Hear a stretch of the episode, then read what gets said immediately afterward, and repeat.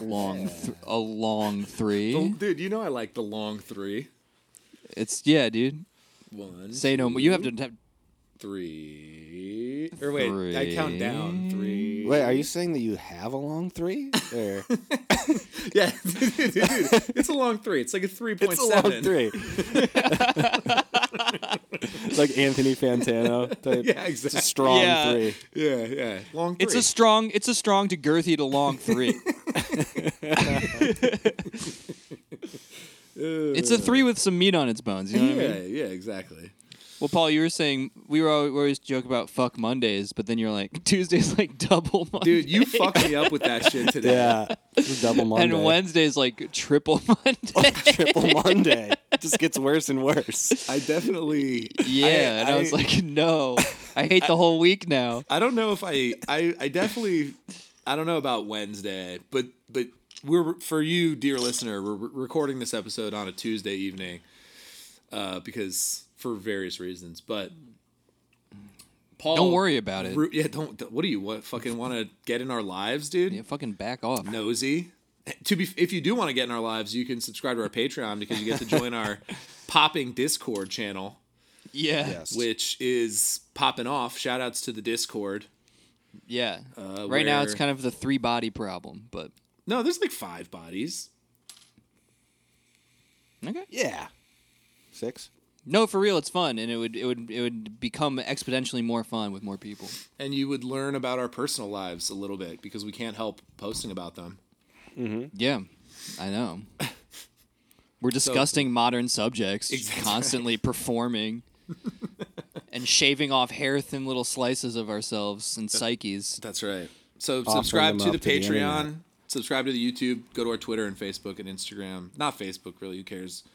Instagram, Twitter, Patreon. Now with all those YouTube. revelations, right, Gabe?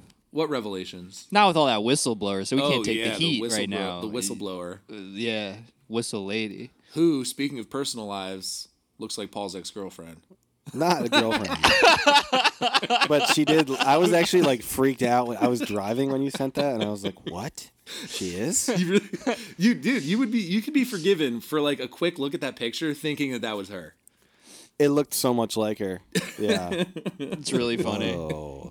Very similar. Shout outs to the Facebook whistleblower. I don't even know her name off the top of my head. Yeah, But, But- uh, anyway, that's not what we're here to discuss. no, no, no, no, no, no, no, no. No, no, no, no, no. This is, of course, in case you were fucking wondering, Confused. confused, lost, spine crackers, The podcast. The podcast you know and love. Um, I'm Matt. I'm Gabe. I'm Paul. And, I'm Paul. we're here to talk about books, baby. And in particular, A book specifically. a book today, and uh, that book is Gabriel's Pick. yeah. So uh, today we are talking about uh, Exit West, which is uh, Exit? exit. How do you did I say Did I say it weird? You said it like exit. Exit. I say exit normally. I don't know why I said Oh, that- exit if I did. You How do you say was it. Matt? Exit. Exit, right? Like there's a Z in there. Exit. Yeah. Eh, yeah, exactly. Is exit a, like a non-American thing, or is even in in America do some people say it that way? We're Exit. getting in the we're getting in the weeds so fast. If there's any linguistics podcasts, Hey, books any- have words in them. That's books right. have words. If there's That's any- true, and honestly, it's a stumper. I don't know because Yeah. like that sounds more correct in a way. Well, because Uh, there yeah. are a lot of things that are said, and I don't mean different words like pop and soda or whatever, but just pronunciation of the same word can be very different. Yeah, like people say because differently. Some people say like because. I've heard that before. because Because. Who says that? that's a weird one. Um, the guy who played Mark Zuckerberg in uh, Jesse Eisenberg. Jesse Eisenberg, I've heard him say because in interviews, and it like stuck out to me. It was very strange. How do you? Okay. Okay, here's one. Here's one though, real quick, real quick. How do you say spider? Spider. Spider. Oh, see, you say it weird. Matt Me? does? Yeah. Spider. All right, do it again. Matt, Spider. spider. Spider. So me and Paul say it the same. We say I like like I Spidey. like spider, Spidey. and you say spider like S P E Y E D E R. Well, no, just how it is, because that's how you fucking say it. That's big mad. Spider. Matt's big mad. Along don't- came no, a no, no, spider you- you and sat down beside her. Why do you think that Miss Muffet works, bitch? Oh, okay, okay, that's actually fair. But isn't that like Matt, a, isn't that like an how do you- British? Is that British? I, Matt, uh, how do you you say can still wrong? say spider and besider. her. Matt, how What? do you say wrong? Wrong.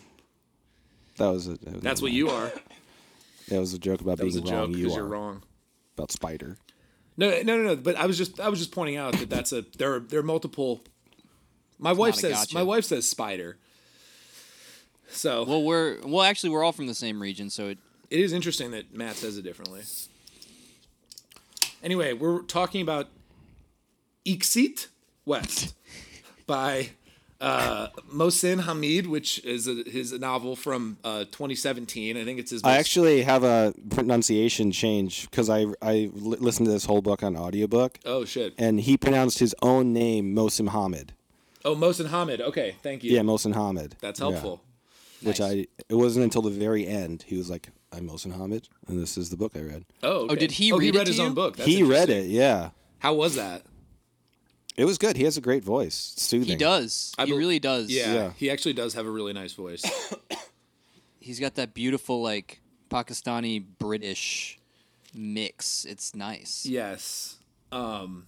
So yeah, Matt. Matt, as Matt just mentioned, he's a Pakistani British author, and British in the sense I'm assuming that his his parents were British because he was born in in Pakistan. Yeah. Um. Uh. But his parents I know are also of like Pakistani heritage, but I'm just assuming that they were born in England and then he was born in Pakistan or something like that. Because it said Pakistani British, but he has not really spent much time actually in England. He was born in Pakistan and educated in the United States mostly. Um, Huh. So yeah, yeah. I'm assuming he- just I'm assuming his parents were British.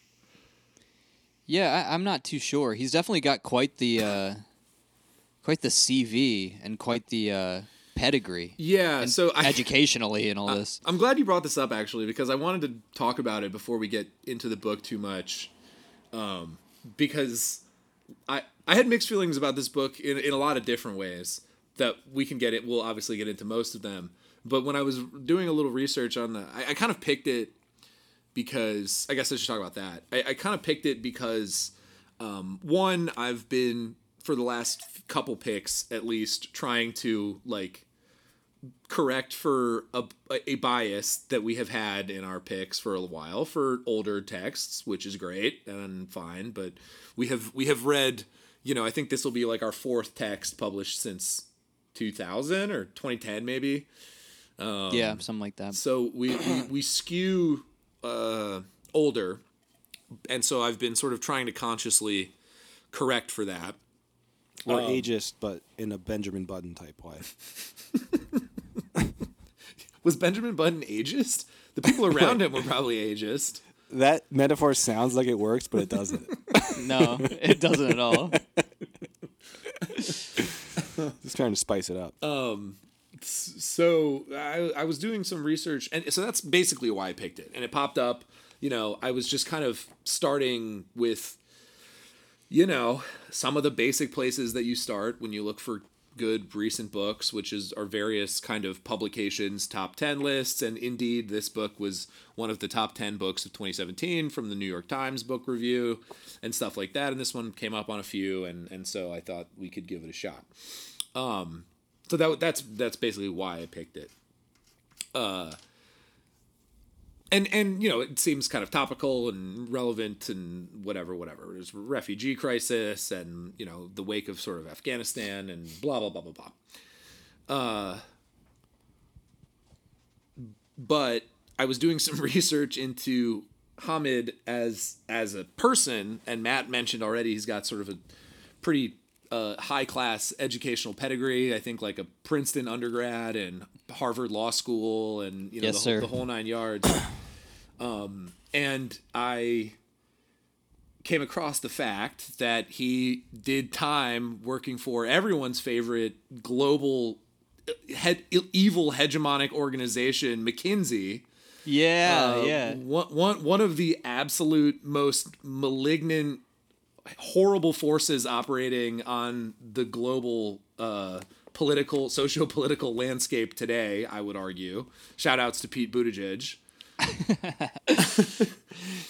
Yeah. Um, Did you uh, did you catch that, Matt? When you were Yeah, the thing that caught my eye right away. Well, I mean, again, all biases right up front, right? Like, just in general. First of all, just the book and its cover, just New York Times prestige, you know, sort of Oscar bait, but in book form, kind of classic thing.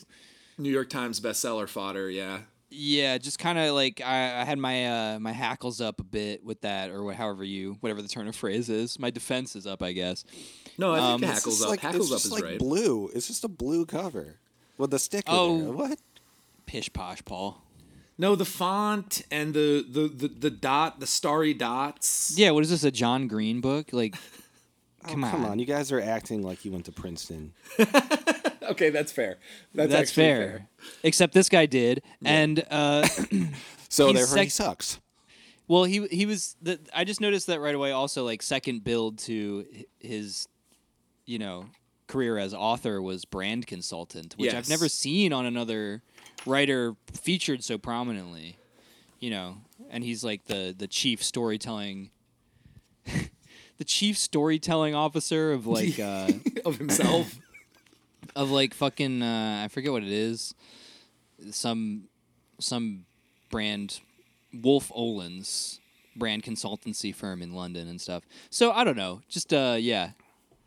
And- Noticing and, these and, things. And in this and in this edition of the book, he's very branded. His picture is in here like four times, yeah.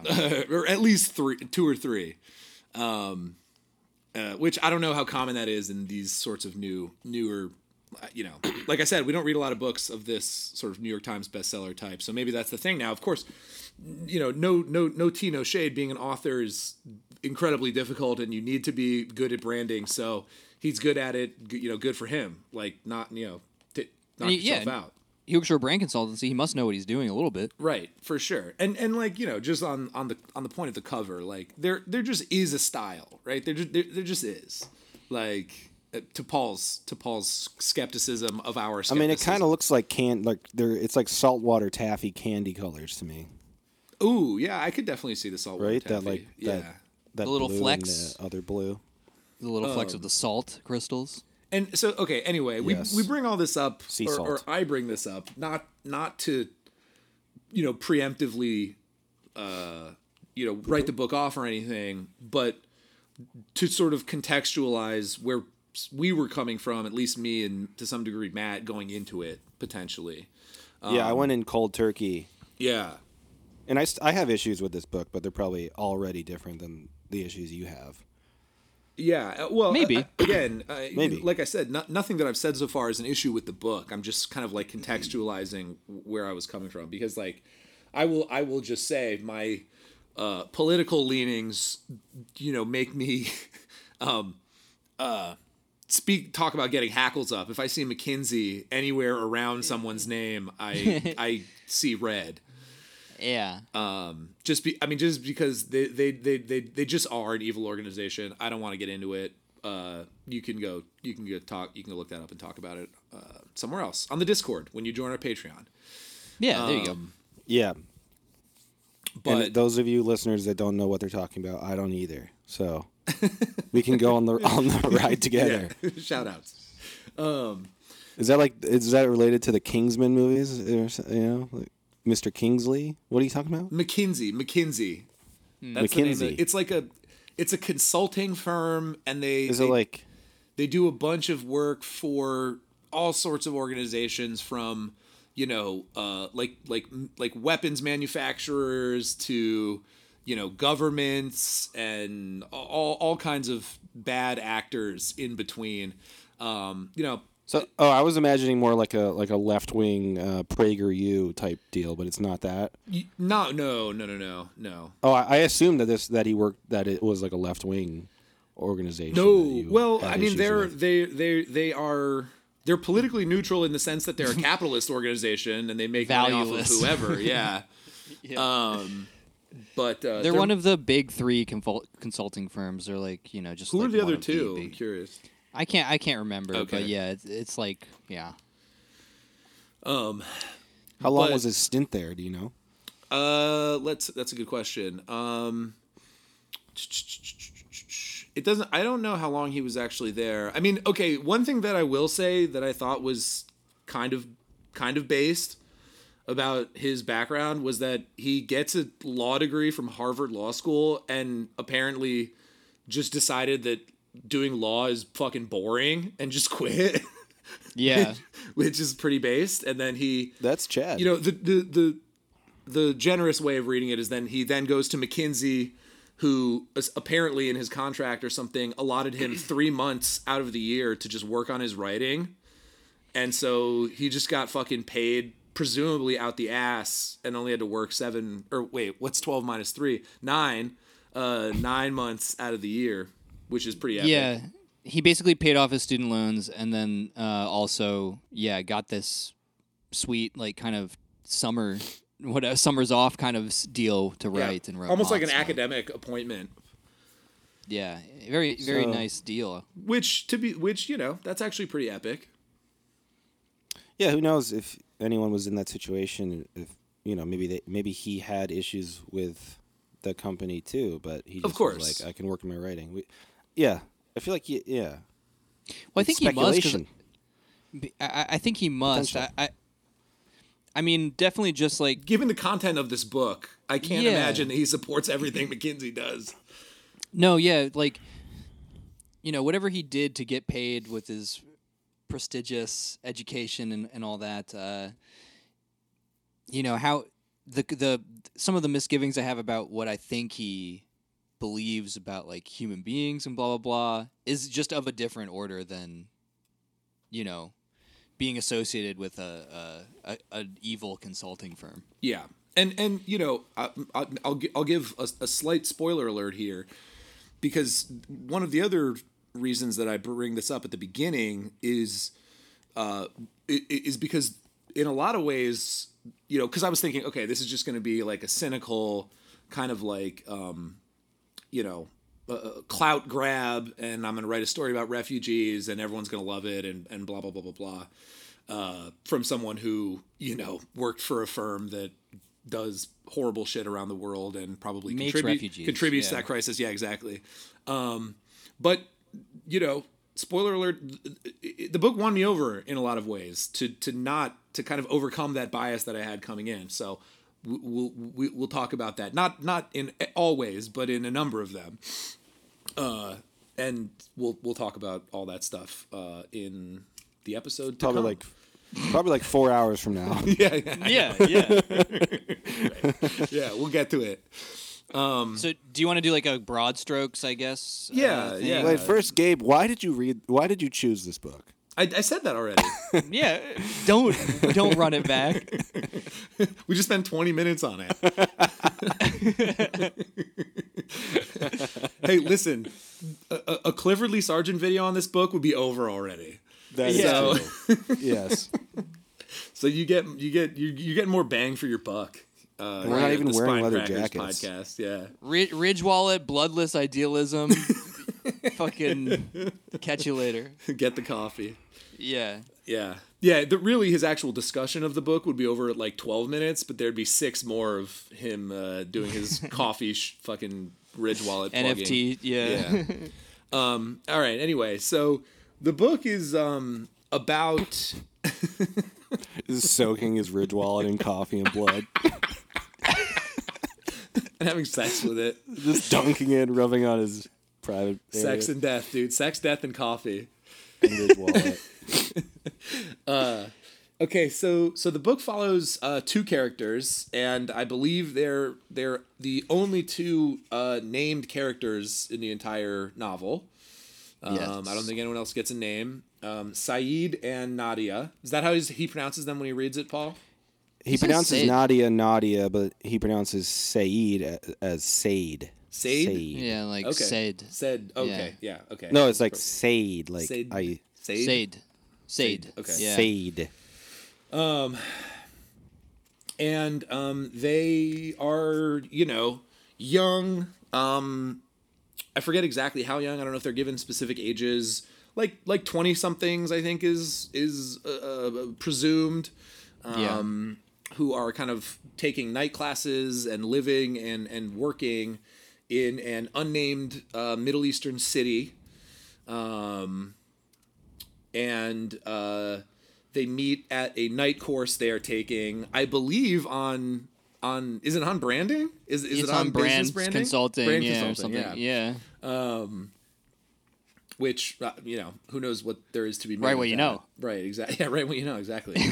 um, and they uh, They met at Uni- University of Phoenix, basically. University of Phoenix is all online, man. No in person University of Phoenix classes, as far as I know. oh, that's true. I did a report on them in, in college, Did you? and I forgot. Yeah, I did. I had to do a ten page paper and a and a uh, presentation.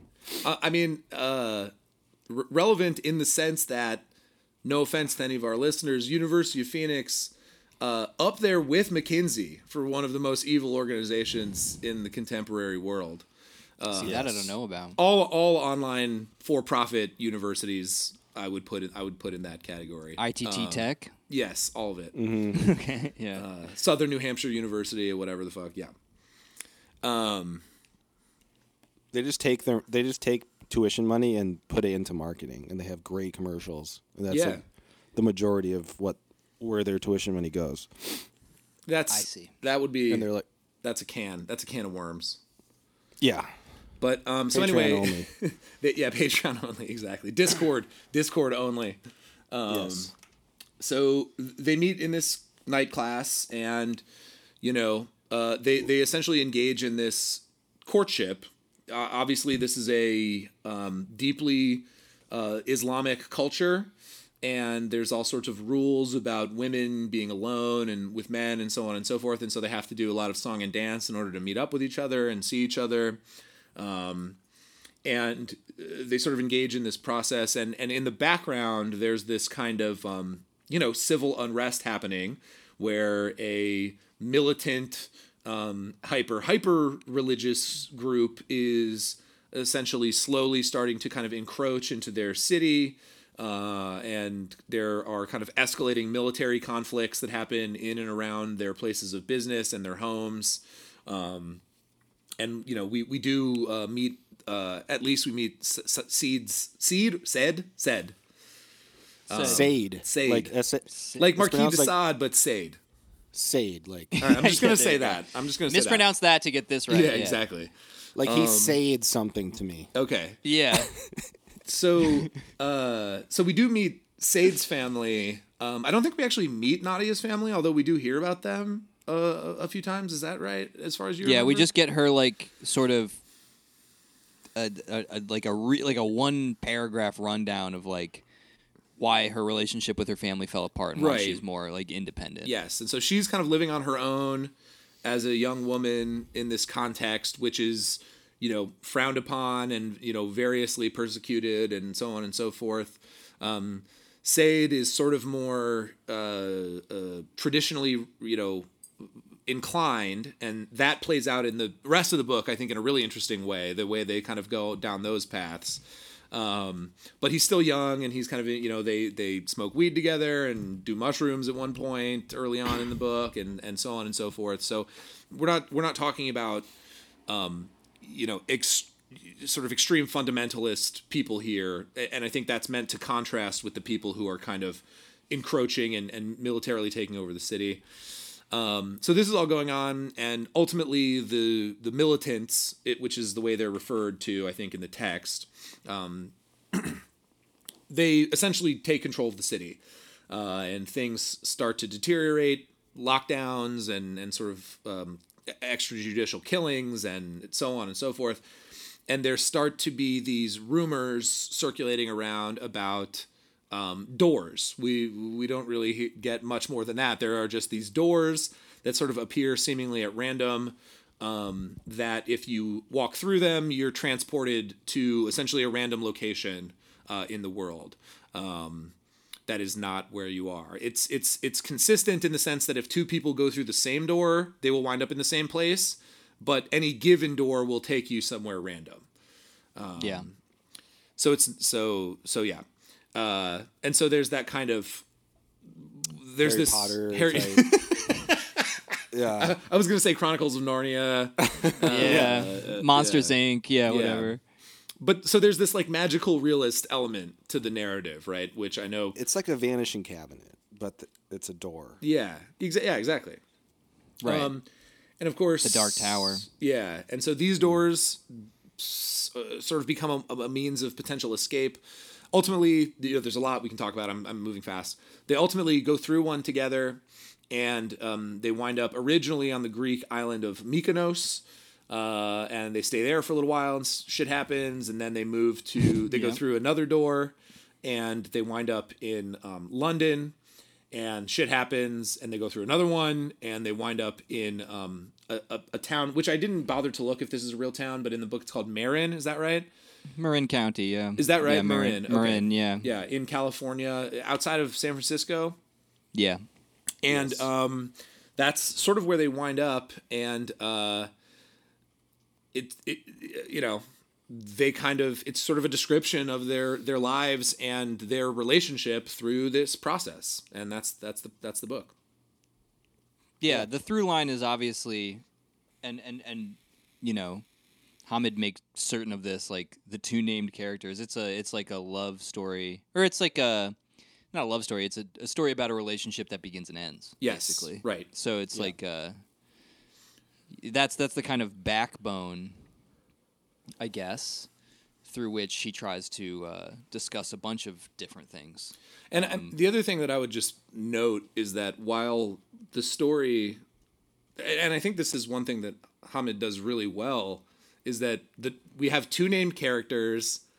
The story follows them for the most part. There are these kind of like little vignettes that he throws in about other stories of people in you know various far flung places of the world and sort of their encounter with these doors and with um, you know the, the the sort of concept of of refugee um, refugeeism is that a word? What what am I trying to say Yeah. here? Got- I got I think no that idea. is a word actually. Um, if it is, Is then it? then uh, uh, I'm using it. I think I've heard it on Fox News. Yeah, that's probably right. That was delivered that punchline by getting eating the mic. I like that. Perfect. Um, uh, and and uh, so there are other you know significant stories peppered throughout the book. Uh, but I and I don't know how you all felt about this, but they they um, Said and Nadia they are the main characters, but in a lot of ways to me they don't feel like like the main characters in a good way. Like they are a a sort of um, I don't, I don't want to. I'm trying to figure out the right way to say this. I don't want to say they're a conduit because it's not like they're underdeveloped or something for Hamid to make a political point. I'm not trying to say that at all. But like, it's clear throughout the story that that they are fitting into something bigger that's going on. I guess if that makes sense. They're the small protagonists. Yes. you know, Yes. something like that. Yeah, I, I think for right off the bat, like, why do you think he?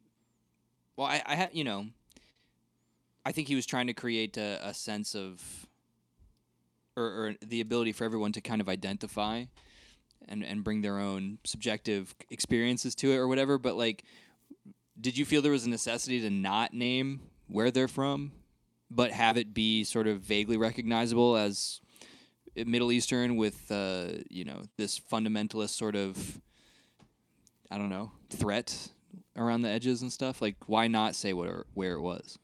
Is that just too loaded, or what's he doing?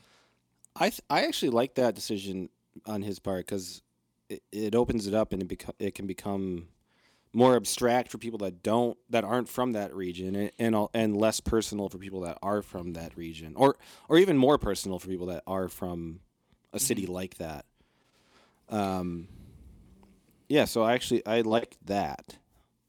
Uh, the non-naming. Of, Yeah, I, I, I agree. I definitely liked the choice, and I think I'm not saying you didn't, Matt, but I think it's a good question because I think, you know, a lot of what Paul said, it's it's it, it, it you're able to abstract a little bit more, and also I just think like, you know, it kind of shields the book a little bit from the accusation of being like too explicitly political or something in the sense that it's like you know, because you can just you know if you if if you're writing a book about a specific city and a specific place, inevitably you are going to become embroiled a little bit in the specific details of that specific place, right? Like a militant takeover of um, you know, Beirut is going to be different than a militant takeover of Islamabad, is going to be different than a militant takeover of Kabul, is going to be different than a militant takeover of, you know, uh, uh, you know, whatever. Um, and so I think like it, it's a way of kind of avoiding what are essentially irrelevant kind of parochial details to the po- to the stories he's trying to tell and the points he's trying to make. I also, just to keep going, I got there's a point in the book later in the book where they're yeah I think they're in London and they um they're in a house full of mostly Nigerians, and I remember um Yeah. I remember just like you know hearing because I listened to an audiobook because I'm a loser. I remember hearing Nigerian and being like, "Oh, I'm thinking of Nigerians now and what my idea of what a Nigerian refugee is," which is still vague. Um, but because Saeed and Nadia were were not named, th- that became more abstract for me, and I was just thinking like they could, you know, it- actually made me think of them more as individuals, which maybe maybe was the main takeaway. Like you're, you know, they're refugees, you know that you know their country is under attack or whatever, and they had to escape. But I think he wanted to focus on their relationship and their characterizations, Which I get think across I- to I- Westerners. I actually think on that point, last thing, and then and I'm gonna let you finish, Matt, Kanye West style. Yeah, but but on that exact point, I think that at first I was like, okay, why is he naming where the other refugees are from, but not where Saeed and Nadia are from? And I wonder if that reaction that you had when he starts talking about the Nigerian refugees wasn't intentional on Hamid's part to kind of illustrate this this um, reaction that we have, where as you said, like oh Nigerian refugees, something pops up in my head, uh, but it's not particularly well defined. It's not, and and then of course you start to kind of um, homogenize and reduce and so on and so forth. And so I wonder if that wasn't an intentional decision to kind of say like you know look once once you put a country once you put a place of origin to a person you are at least in in the mind of your sort of typical westerner you're going to get an image in your head you just are whether you want Well- to or not right yeah, let me Mac, you can go, and then I'll make a point about that. I'll write it down. No, no, go right now while it's still hot, fresh. I was just gonna say that like it makes me think of uh, like subconscious bias racism in a book form. 100%. this clearly, to me, like defined that idea as possibly being real for sure. Just just in those in what we're talking about right now, like yeah, you yeah, just it is. You know, it's uh, yeah. But Gabe, are you Uh, saying that it wasn't intentional, or was? no i'm saying i think it probably was intentional Okay. Because that part of the book in particular, that's sort of at the back half, and uh, then they're starting to get into. I mean, at that point, the sort of uh, magical device of these these doors that teleport you all over the world is starting to really like take effect. Um, and uh, yeah, I think once he starts naming names like place names and countries, it's exactly that. It's like you create a uh, a loose association in your head uh, if you're there from there or not, and the action of the book is mirroring potentially that where the Nigerians are grouping and, and everyone's grouping together. And and Saeed is is seeking uh, people from where he's from. And you know um, that process is taking hold as they're under siege from what uh, Hamid just calls the nativists. You know, Well, I think he just he, I think he calls at, at the beginning he uh, of that se- section because eventually the the people of London kind of split into a couple nativists. groups too, right? But he at one point, and I think this was a really smart word choice. He just calls them the natives. Yeah. the natives. Yeah, yeah. Oh, you're right. I, I didn't really pick up on that, but that is good. And and I think one of but I, I think one of the um the trickinesses of of t- that tactic and like not saying where Saeed and Nadia are from and uh, trying to keep things vague so that they can be more uh, capacious for for personal meanings that you bring to it is that in a lot of like kind of what humanist v- vague ways you do lose that particularity which is like kind of the essence a lot of the time of the crisis. And that that was one of those things that like you know at times it was like really elegantly put and i, I felt a, a very like deep warm humanist warmth you know coming from the book at, at hamid's effort but at the same time i was also like occasionally i felt like he was uh he he was abstracting to the degree where it was just like you know in this house we believe women's rights you know what i mean like just like Yeah. that kind of like stuff that kind of uh, vibe started to creep in every now and again And I do think you know it's it is worth saying that you know, despite all of the kind of benefits that we think there might be to that, there is a kind of cynical read, which I think you're hinting at, Matt, which is sort of like always.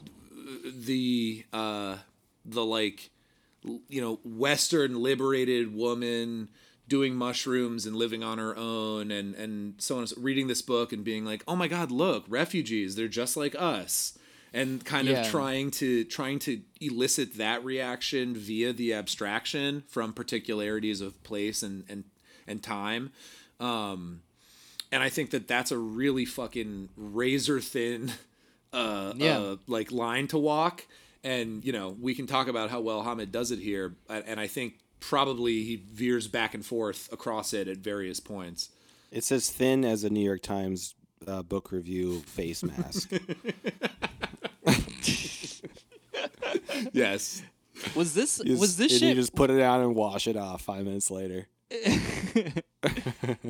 dude was this was this when uh when did trump do the like travel ban? Or the, not the travel ban because that's covid wording but like the uh the muslim travel ban. That was probably like six months in, so like two, 2000, that was early on I think so let's so look. it was probably still 2016 2016. yeah. So assuming that he wasn't writing this book, uh, like or assuming he was that. writing it in 2016. i he, think so he must have been um let's see I mean, it's tough. Like the the issue of just refugees and people fleeing and migrating and all this kind of stuff is So I, I, I don't know. I, I'm sorry. I just just because I found it. I don't know when Yeah. this book came out exactly in 2017, but the the Muslim ban so you know was signed in January of 2017. So right. Just maybe just a like one of those sick coincidences, but you know, obviously, like you can read the room, you know, globally speaking, and be like, okay, like this, you know, like I was, I guess, just vaguely hinting at, like, uh, a good book's about the issue of like refugees, or not the issue necessarily, but just like the the fact of it. I, I do want like I am I it's like one of those things that needs to be talked about and not just like academically or whatever. right, yeah, and I think that's that's one of the other dimensions of that that razor line, right, where how do we balance and i guess this is what i was trying to say earlier inelegantly but how do you balance the important realities of particularities of place and context without getting into a fucking you know 800 page historical document about you know the israeli palestinian conflict or whatever. You know what i mean? Like yeah, yeah. Well, that, be- that's funny there- because like there's a place for for for that academic stuff for sure. and there's a place not for it.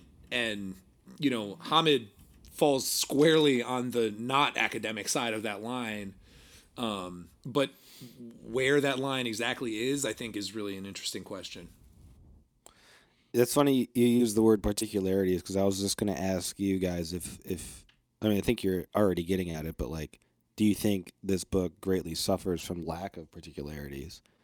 And also, I mean, do you think it suffers from the main magical realist element of the novel being like um, just an escape hatch door that's magical that can get you to a different location to continue the story?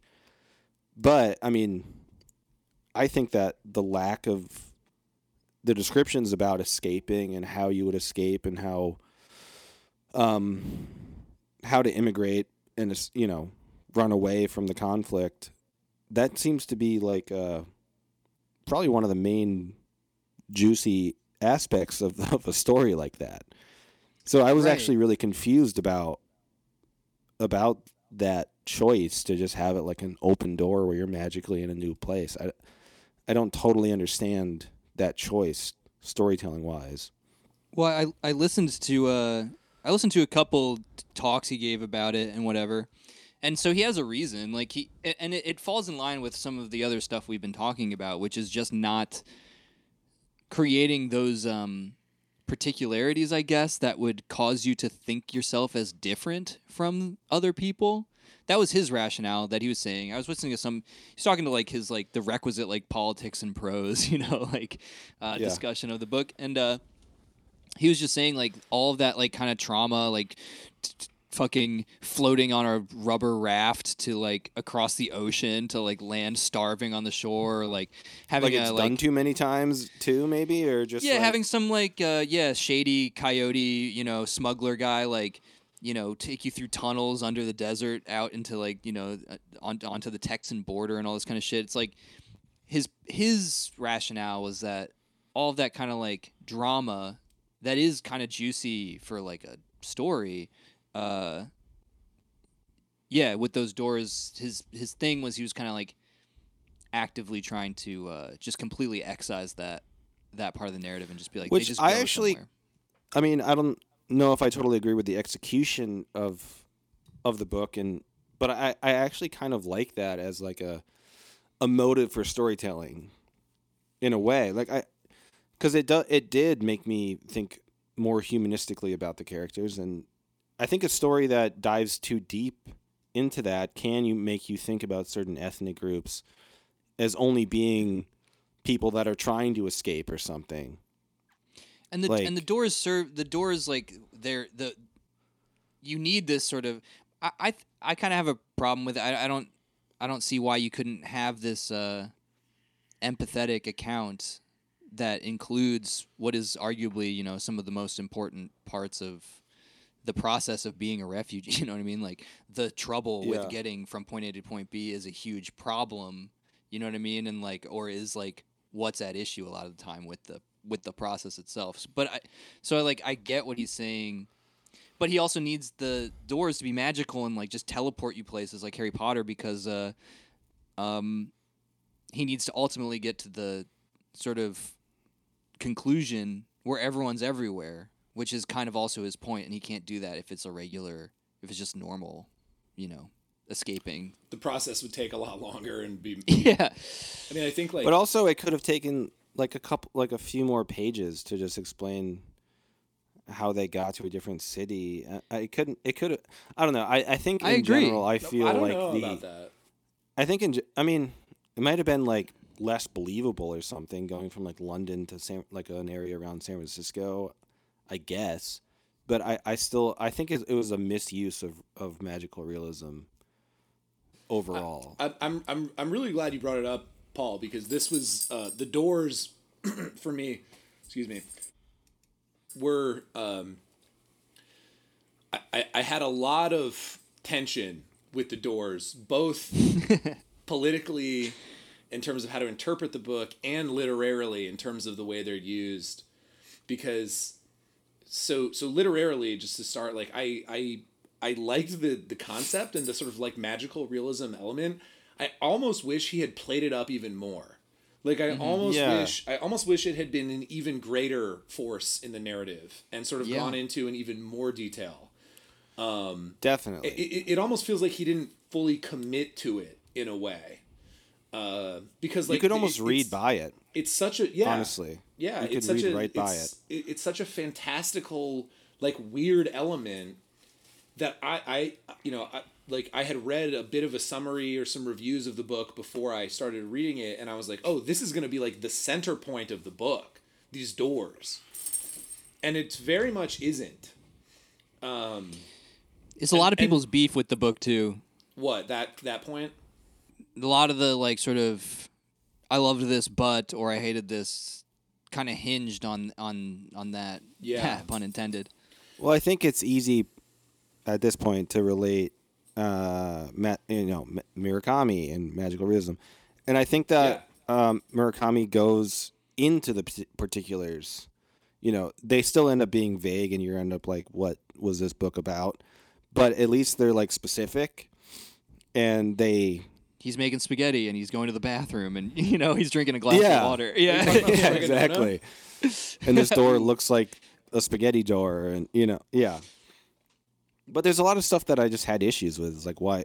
So can only the refugees use the doors for one thing? No. So like, no. No, no, because there is a there is a moment in the book, and I thought this was really interesting in the sense that uh, it was one of those it was one of those brief glimpses into like how would this actually play out? Like, what are these doors? You know, give me more doors. I almost like wanted I I kind of wanted them to take even more of a center stage because there's a moment in the book where I think they're in London, and the militants actually start using the doors to go Oh, into to go into London and do terrorist attacks and then leave to try to turn public opinion against the refugees uh, to try to prevent more people from leaving essentially uh, or to make it harder for them to, to stay uh, in the places that they wind up. And I, Yeah. I, I sort so so he explores a, in a couple brief it's it's literally like a paragraph or two.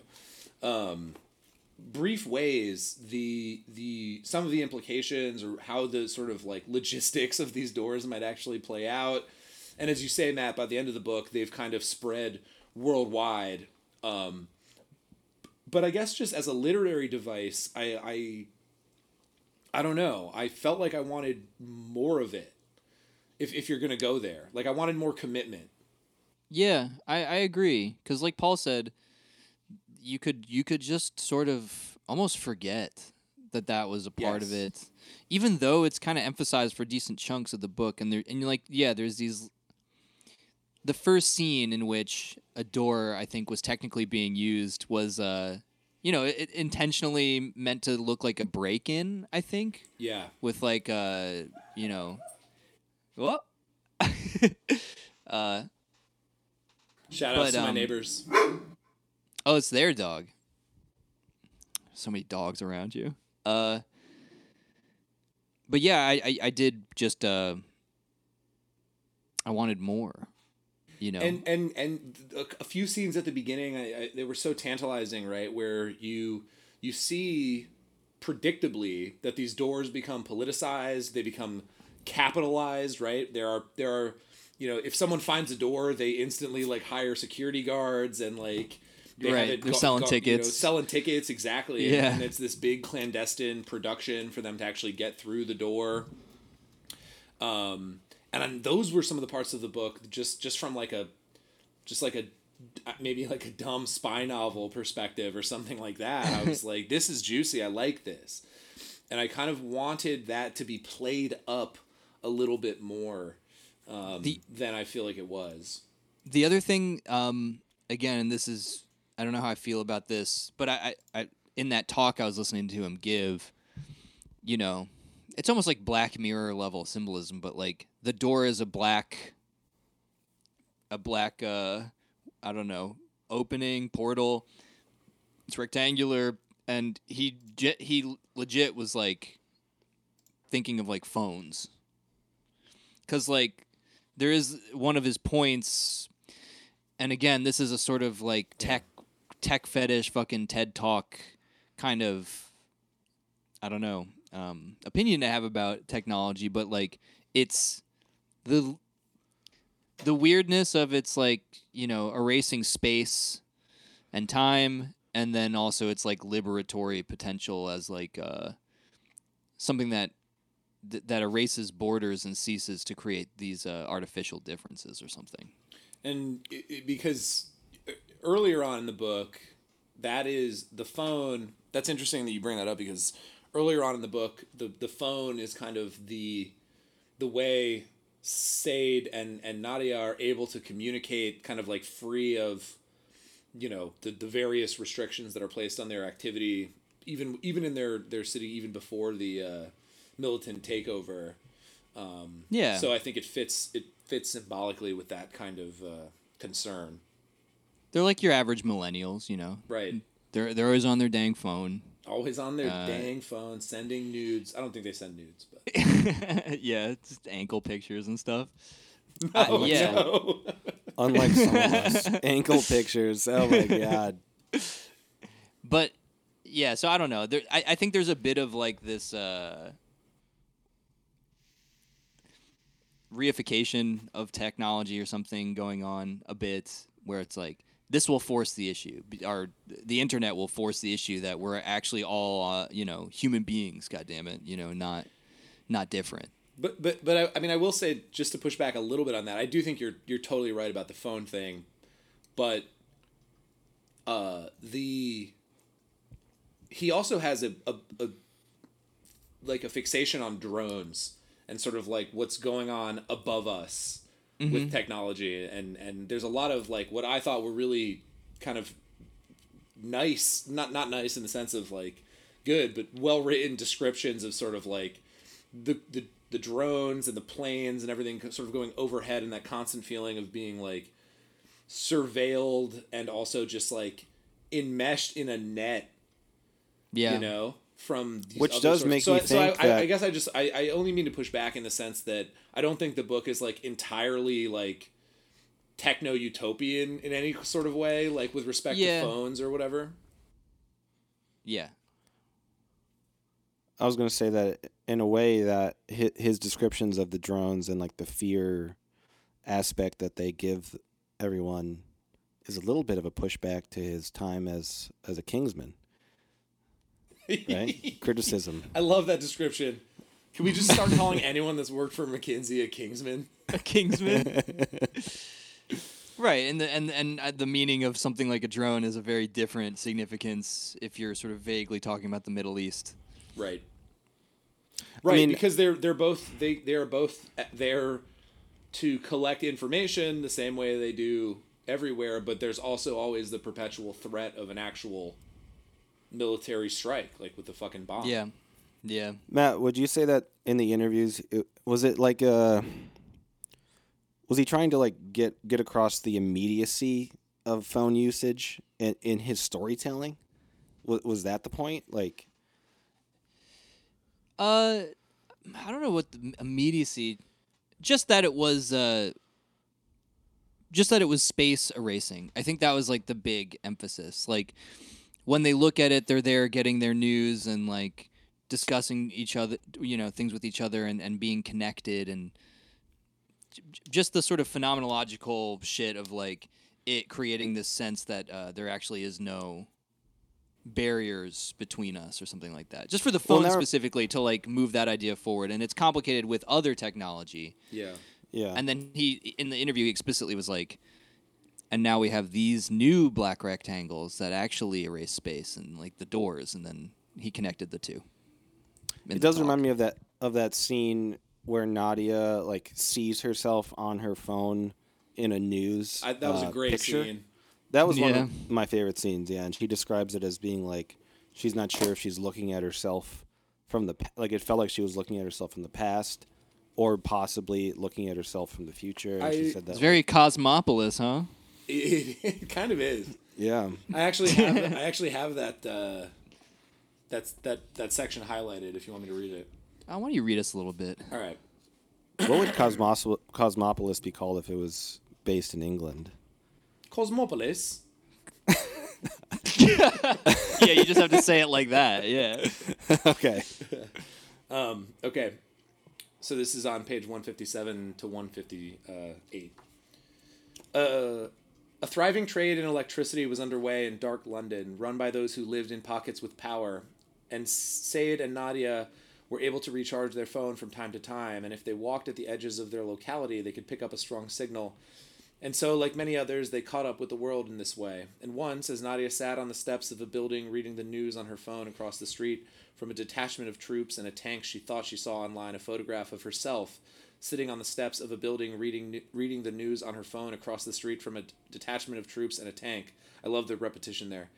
And she was startled and wondered how this could be, how she could both read this news and be this news, and how the newspaper could have published this image of her instantaneously, and she looked about for a photographer, and she had the bizarre feeling of time bending all around her, as though she was from the past reading about the future, or from the future reading about the past, and she almost felt that if she got up and walked home at this moment, there would be two Nadias, that she would split into two Nadias, and one would stay on the steps reading, and one would walk home, and two different lives would unfold for these two different selves. And she thought she was losing her balance, or possibly her mind, and then she zoomed in on the image and saw that the woman in the black robe reading the news on her phone was actually not her at all. And that was a great scene. And also uh, interesting because that's not how most of this book is written at all. That was all one sentence. Um, and uh, sort of a departure in style from a lot of the, the rest of the book, which is very sort of clear and sort of concise sentences. And so I thought that was sort of effective there in, in sort of kind of conveying the, the mental experience of that. But I think um, a lot, a lot like the magical realism in the doors in general. Like I actually wanted more of that type of writing. I wanted more, just like maybe jolts of. I don't even know, just like a difference to the writing, maybe, and a difference to the storytelling. Maybe like try to capture more of the more more of just something like untraceable like the doors are in the writing style maybe because that's what that that's what that passage did for me it was it, it brought in the sense of weirdness that i felt like i was supposed to feel from the doors that i wasn't really feeling There is an interesting juxtaposition, I think, Paul, between the style and and yeah, maybe that's part of my issue with the Doors as a literary device too. Is that the it's all very weird and it would produce very weird experiences, but the writing is so so straightforward. You know, generally speaking. i mean the writing's like a warm blanket in general Yeah, I mean, I would yeah, say. yeah, It is. Yeah, hundred percent. Like the dude knows how to bring you in and and and yeah, wrap you in a warm blanket. yeah even from the very beginning like the first i think maybe the whole chapter is about Saeed's parents and their relationship um This It kinda goes through the whole- mother. Yeah, and like their sexual, uh, and like how they met, and like there's how they have sex, and how they like kind of went through waves of having sex, and I don't know. It felt very personal and warm, uh, and, and right off the bat, I was like, okay, I'm gonna like this book solely from the writing style standpoint, but um, that isn't everything, and I think, yeah, like what we're talking about is just like correct. Like it, it needed it needed it needed something more than just that the style that's like kind of throughout the whole thing. It needed jolts and jabs. Someone someone pointed out some other people pointed out this, uh, but in that opening part, why why was uh why was there such an emphasis on like the how the parents were fucking? Do you think? I, I thought that that's a related to question. us thinking about Saeed and or Saeed and Nadia. Um, I thought it was more just about like generation generationally thinking about different peoples or I, I don't know. Well, it, it's. I an mean, in terms of like a- the actual fucking, I don't I don't know. it's an interesting contrast because of course like sexuality is a big kind of component of Saeed and Nadia's relationship, but they never actually have sex. Right? But do they? well, A At couple the like a couple times. oh, I guess at the end they do. Yeah, yeah, yeah. But Yeah. throughout it's a it's a sort of point of both excitement and tension for both of them. And maybe it was kind of introduced as kind of a counterpoint to the way that they interact throughout the rest of the book. I, Or- I'm not sure. or maybe to just like right off the bat normalize um, Middle Eastern people for Western readers Yeah. and be like, That's oh, my- this is how my this is how my parents Yeah. could have fucked too, and this is how they did fuck. yeah, I she likes that. getting. Sh- okay, so she. Oh, they like getting hit hit from behind as well. Okay, yeah, yeah. They're just like us. they're just like Yeah. us. Wow. Wow, Imagine humans are generally the same. Yeah. Wow. wow, it's really working on me now. I realize. Well, I mean, one of the other uh, points that I wanted to bring up to to bring it back a little bit to the phone thing uh, before I forget and before we maybe move on too far, is that one of the things, and this does relate, I think, to to Saeed's family, is that in a lot of ways, you know, the door, and I wonder if this belies Hamid's own understanding of the of the the direct kind of relationship between phones and these doors, is that Saeed after going through the door, his character arc in the course of over the course of the book actually kind of brings him closer to his particular place of origin. He becomes more Yeah. religiously devout. He prays more often. He kind of longs for his, uh, you know, as we find out in the book, dead family. Uh, his mo- his mother dies violently before they leave, um, but his his father dies much later. And I, I don't know if he ever actually finds that out concretely, but it is told to us, the reader, in the book. Yep. Yeah. Um, Pneumonia. Yes, and he sort of goes through this portal to the world that erases distance or whatever, but it actually fortifies his feelings of, uh, uh, you know, place place placedness, I suppose. And he kind of sort of moves continually closer to where he came from. Nadia has a bit of a different experience. Um, I wouldn't say necessarily an opposite one, but but but a different one. Um, and so I think that that's like, I don't know if that undercuts the point about about the, the, the sort of erasure of space and time or whatever, but but Saeed has a very different kind of experience after going through the door, and and it brings him closer to his home, it, closer to his country, closer to his family. It, it almost constricts, not in a bad way necessarily, but it sort of brings him closer to those things. Yeah, I Yeah. think they just sort of represent loosely the two broad tracks you could take, right? Either feeling less inclined to uh, to be back in, in in your place of origin, or to be more strongly identified with it. Right. Or it's a little bit of like, um, no matter where you go, y- y- you're there still. Or what's what's that phrase? There you are. Wherever you are. there you are. Yeah, yeah. Whatever it is. But uh, yeah, I think that fits well. I mean, uh, Saeed had had a more connection to his family life than Nadia did. Nadia, like from from the get go, was like, "I'm Nadia. I'm doing my own shit. I rule. I'm I'm riding a fucking motorcycle." Mhm. Um, and Saeed always had those inklings towards family life, and um, I don't know. It kind of makes sense to me on a personal level that no matter where where he went in the world, or where where they went in the world, those ideals were still with him. So they would have been with him if he stayed in their home country the whole time. You know, anyway. Which I think is Yeah. very human. A character, you know, which I think is also one of the points that Hamid Hamid uh, was was going for. Yeah, he really tries to like get every fucking perspective uh in in in the way he can like expressing its potential best version of itself a little bit. Aside from maybe like the militants and stuff, but like, you know, yeah, you got like I, I think despite my suspicion that Hamid has like a, a somewhat naive attitude towards what the future may hold for people. Which we should Like, definitely talk more about.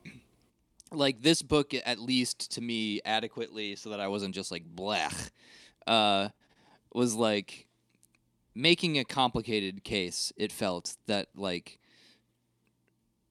you know, that felt real. So you you know you have like Nadia and and and Saeed, and then you get all the like you, that. I liked that part where the old lady was like noted like she lived in Mar- Marin County or whatever, Marin County, and she was like, it was just kind of her perspective. So you, you know, Yeah. you get the fucking like the the frightened old white lady, this the most dangerous type of person, uh, and then uh,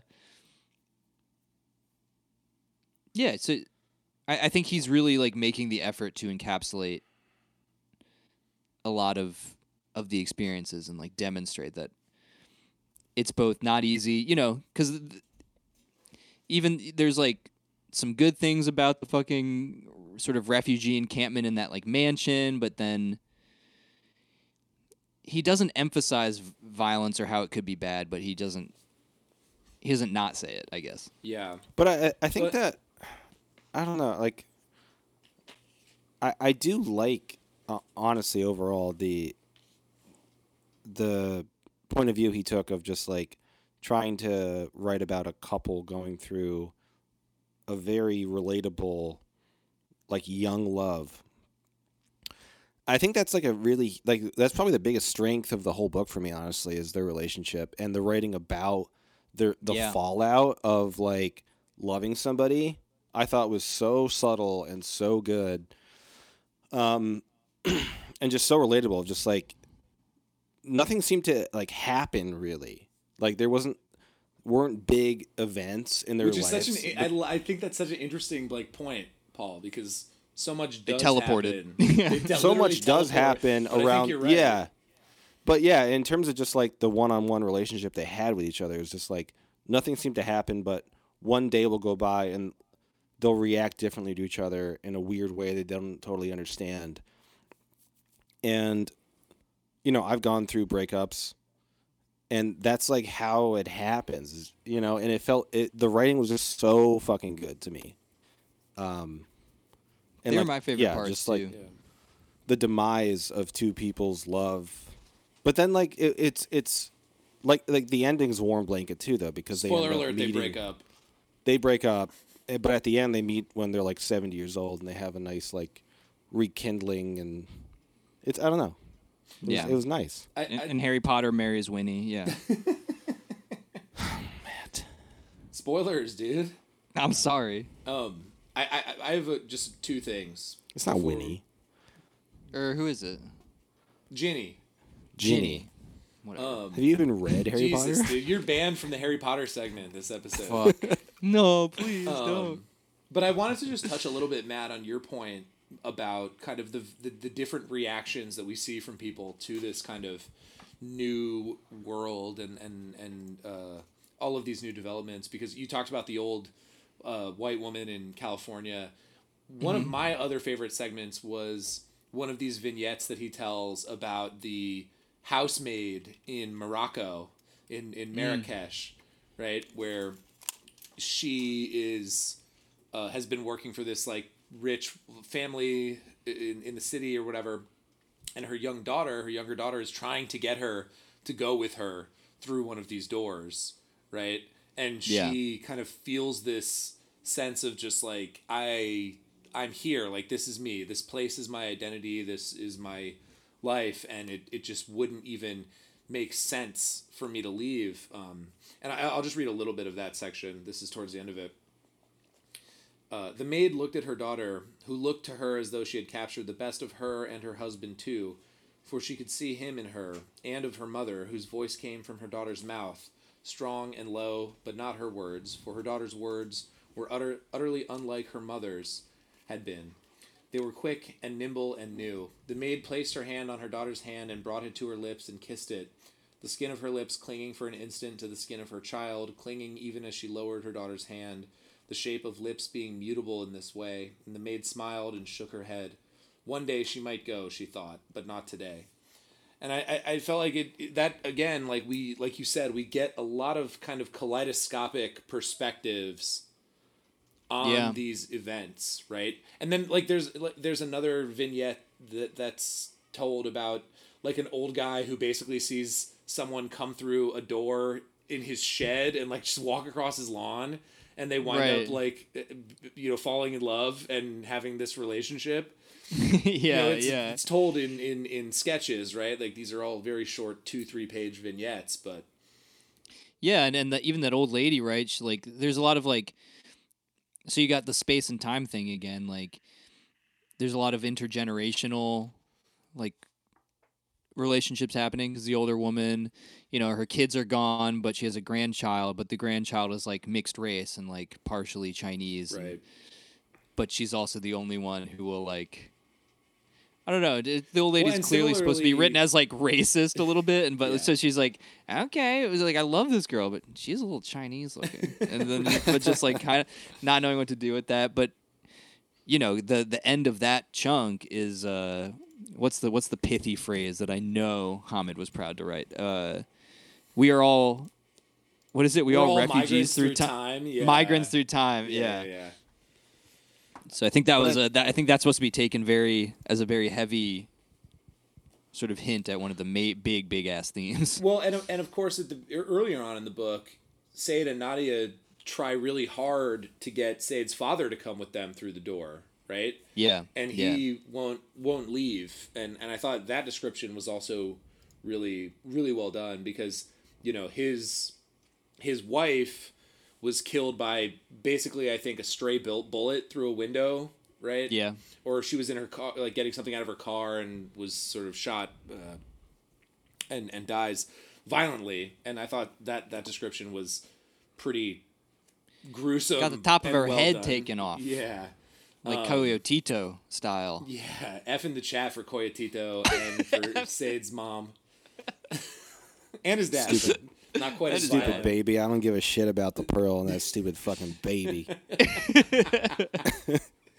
Oh Damn, yeah damn that's fucking that's fucking hard. Wow. On the record. that's fucking hard brutal. yeah, I mean, I'll, I'll actually go on the record saying that the pearl should have been called the bad pearl. I mean, the, it was bad. It hurt them Yeah. badly. Um, He should have loaded the gun with the pearl and shot Coyotito accidentally with it. Mm. now we're cooking with gas. now we're Yeah. fucking Yeah. gas. Okay, But I think you know, i- in that that section where they're trying to get Saeed's father to go with him, you know, he Saeed says to him at one point, like, like mom's gone, like she's dead, and and he and his dad just goes like, not for she's not for me, and Right. he just can't leave, and he ultimately winds up, you know, he kind of stays knowing he's gonna die somehow. Uh, ultimately, he's, he doesn't die in the violence; he just dies uh, by other means, but.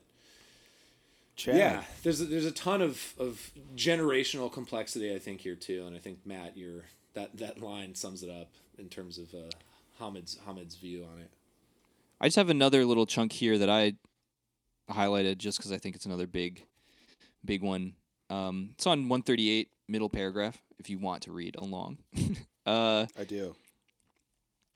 Saeed and Nadia knew what the build-up to conflict felt like, and so the feeling that hung over London in those days was not new to them, and they faced it not with bravery exactly, and not with panic either.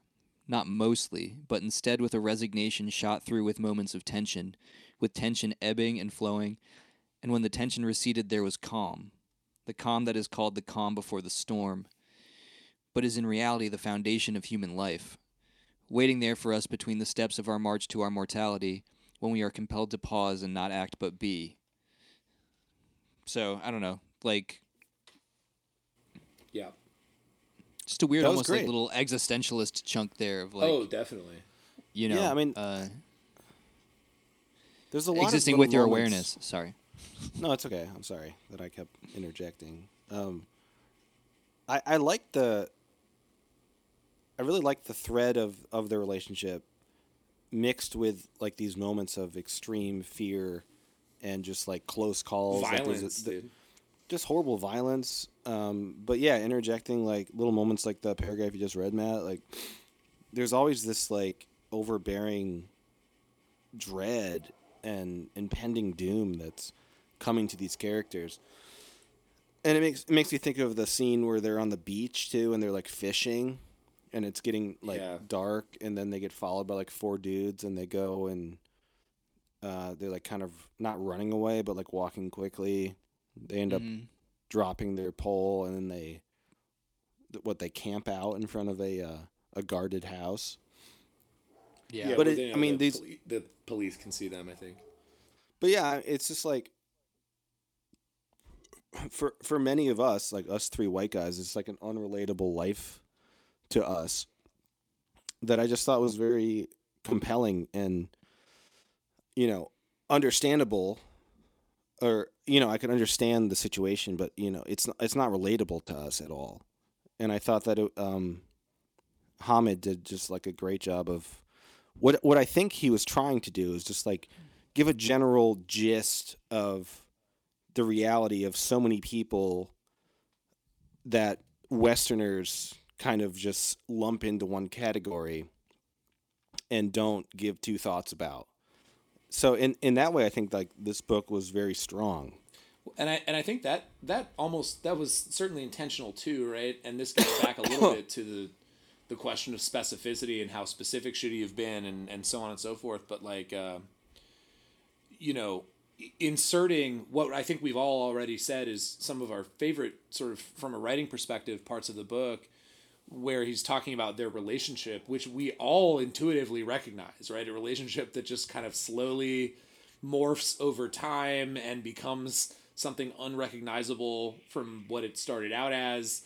But having that kernel um, exist within the context of something that is deeply unrelatable to most western readers i i think was done was done really well as you said paul and that's why I'm kind of thinking about this book as like political pop music. Like I, I can rate I can rate pop music very very high. Like I fucking love a lot of pop music. Five bags for a lot of pop music. And and this book to me is like very much attempting to be popular. And I, I can't I- can't like discount it because of that. You know what I mean? Um, so yeah, I think that maybe it was like trying to reach for general audiences in a lot of ways and be very generalized. But I think it I think it did it very successfully. Like I, I actually was thinking about the Pearl a lot. Like we, we were we read the Pearl or I didn't read the Pearl, but you guys read the Pearl in, in middle school. And that was like a Yeah. good age uh, to read that book. And I think that this book is like probably really good for certain people of a certain age to read. I 100% agree. Yeah. Like it's would, not like an throw it in the elevated middle like area. yeah, maybe maybe like high school. Yeah. Yeah. So when I think about it like that, it changes my potential rating, I would say, and evaluation. Yeah, it's like Hamid is so good at writing what you said, like this kind of what this this incredibly massive topic, which I mean, literally in the narrative of the book, like spans the globe. Like he's talking about he's talking about human the human race, right? Like grandly, Yeah, the human race. right? Which that's too big.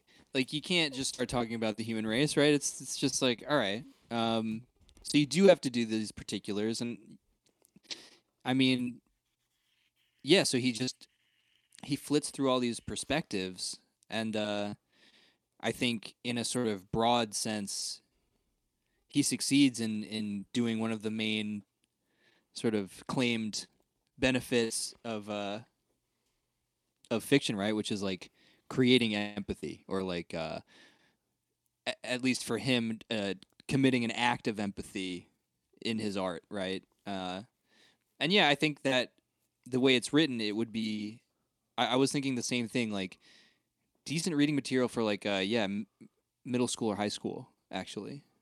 As like an intro to this kind of just very notion, you know. And that Yeah. made me more sympathetic to it than I than I would have been normally. A little bit. Yeah, like in terms of other like refugee or fallout of refugee type books we've read, I was thinking of like the Museum of Unconditional Surrender a little bit. yeah and I would say, definitely. that, I mean, that's one of my favorite books we've read. And I would, I, I mean, I would say that that's like a better book overall, but maybe not accessible. Like this book is very accessible, So and I think intentionally so. Yeah. and yeah and- yeah exactly i think yeah matt go ahead Just that that Ugrešić is like that's so her you know, that's her incredibly specific means of expressing her her very specific experience with it, you know. Right. It's not it's really not this. It's not Exit West, you know. Yeah, and No. like as we've talked about, like in in the sense of like, in the context of like difficulty of books, like that book requires a shit ton of historical research and background uh, on like the relationship of, of Yugoslavia to the Soviet Union and the sort of modern history of Yugoslavia to, to even get a handle on what she's trying to talk about a lot of the time. Uh, But although, of course, in that book there are like deeply human moments, like with her and her mother, and so on and so forth. And the, but but a lot of the context and the references and and all of the sort of the, the particularities of culture and place are really central to that book. And I think you're right that that's not the case here. Do you think that this book uh, ends satisfyingly? Do you do you like that little tag and just sort of the did I, you know is there an apocalypse kind of quietly happening on on the earth though? Like at this point, I'm assuming I, the assumption I had was that there were like a bajillion doors, Right. and everyone was fucking everywhere. And and you know, initially they claim all of these like very significantly like classic places where a lot of these refugee crises have happened over the recent history. So like Mykonos is famously like a place where refugees go. Yeah. London, obviously, a lot of tension there. uh, you know, uh, I guess California, um, places like Paris and stuff too. You know, so at first that's where he wants the specificity, but then eventually, right? It's like, did you get the sense that like people were just all over the fucking place? Did whole countries just get vacated because it sucked that bad, and there were places where no one was there anymore? Like, what, what was uh, what is the world looking like in your imagination with these doors? I mean, this is my uh, Star Trek: The Next Generation viewpoint, but like, Hell yeah! I I loved it. I mean, I, I kind of like the idea of just like people thinking. Like, I loved the the segments where he was talking about, um, England or Britain just having like fertile land and just being like a place that people were so, will survive because it has like, uh, fertile soil and I don't know. I, I maybe like it's like the extreme leftist in me that was just kind of like that's nice and quaint. Like we are kind of all migrants, and you know, mm-hmm. my people migrated from Poland and Italy in 1912 or whatever. I don't know. I uh I like that, and I kind of I, I didn't see it as like a doomy future that Hamid was trying to portray. I th- I saw it more of as like a not utopian, but like more of a realistic approach to how things could progress. Yeah, Inter- yeah, Shit. shit's just mixed up now more. Yeah, There's no way to stop it. yeah. And I don't know if he was critiquing that or just like saying that's. I, I yeah, I didn't know if he was saying that was the way to go or not. Really, It- or or if he was just saying that this is the way it is going. There- yeah, a- that's a where I moment- got Yeah, go confused. No, just I'm just confused because like I, I, at least from what I was hearing from his own account, like in these like talks, like he he he he's like you know borders and and uh you know you know I'm I'm Pakistani, but that's not a real thing. He's very much like of that mind. Like these are fake. This is all fake. Like he's like borders are fake. Fucking, I think reality isn't real most of the time. You know. Uh, so he's he's all about the false Well, distinction. I, okay, I, I don't know if we should conflate those two things, but. What? Well, that borders are, are fake and reality isn't real. Well, fair enough. But I mean, like, The reality. I of mean, borders, like- maybe. yeah, like that's what I mean. Is like, as thing as things stand now, a lot of it's a lot of it's kind of bullshit and made up a bit, and it's and it's to our detriment as like human beings. And like, he was talk, you know, talking about how like he he would he wants a uh, his vision, his utopian vision, a bit is at the for people is like a full global society. Like he was like that's that's the only way he thinks we could survive, and and that's the only kind of way to avoid all the other shit that we put the earth and ourselves through, and all that kind of stuff. So he, he's very much like global global society. I think that's my view too, like kind of shit libby, but I- also fall into like the Zizek mindset of like everyone anyone can be my neighbor but don't talk to me. Which I love about Zizek. yeah, It's right. like- That's a great line of his. I love that so much. It's just like accept your neighbor, don't love your neighbor, just like accept him and don't talk to him. Yeah, yeah. And don't talk to me, but like you're fine. I love that.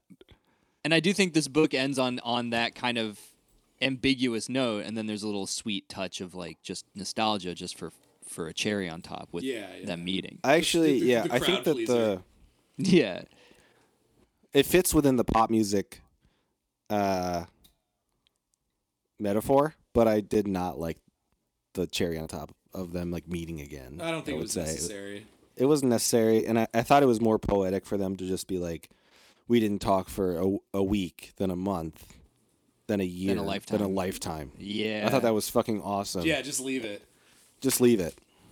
it's a great last line. Yeah, But it wasn't the last line, so Yeah. no, points off.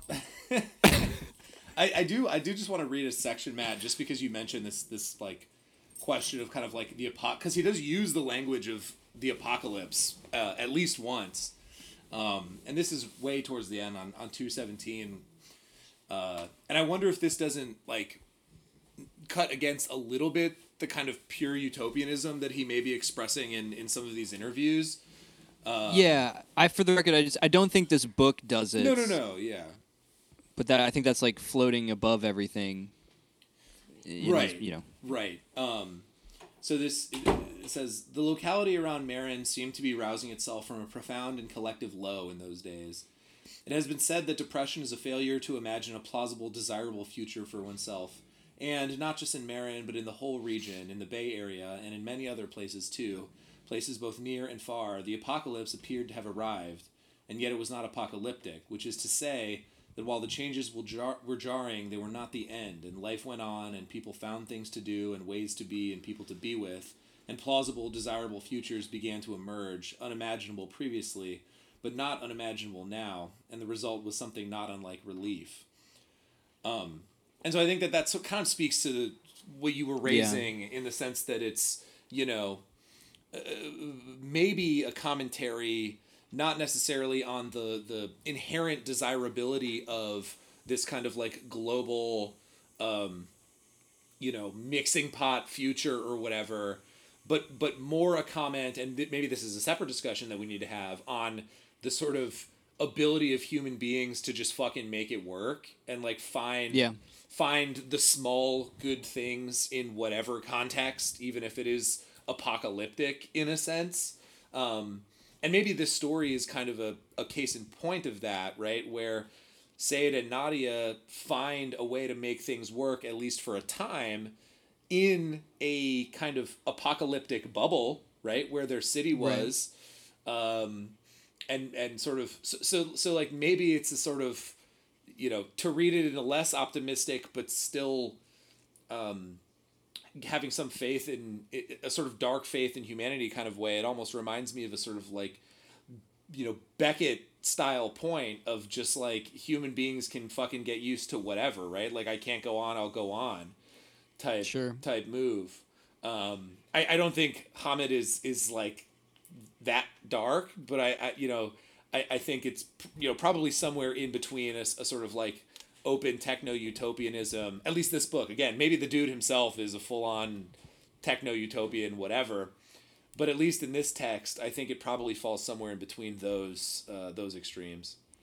And I think he's just running a thought experiment too, like with the issue of the day, right? Like it had to have loomed large in the minds of people in 2017 in particular, like uh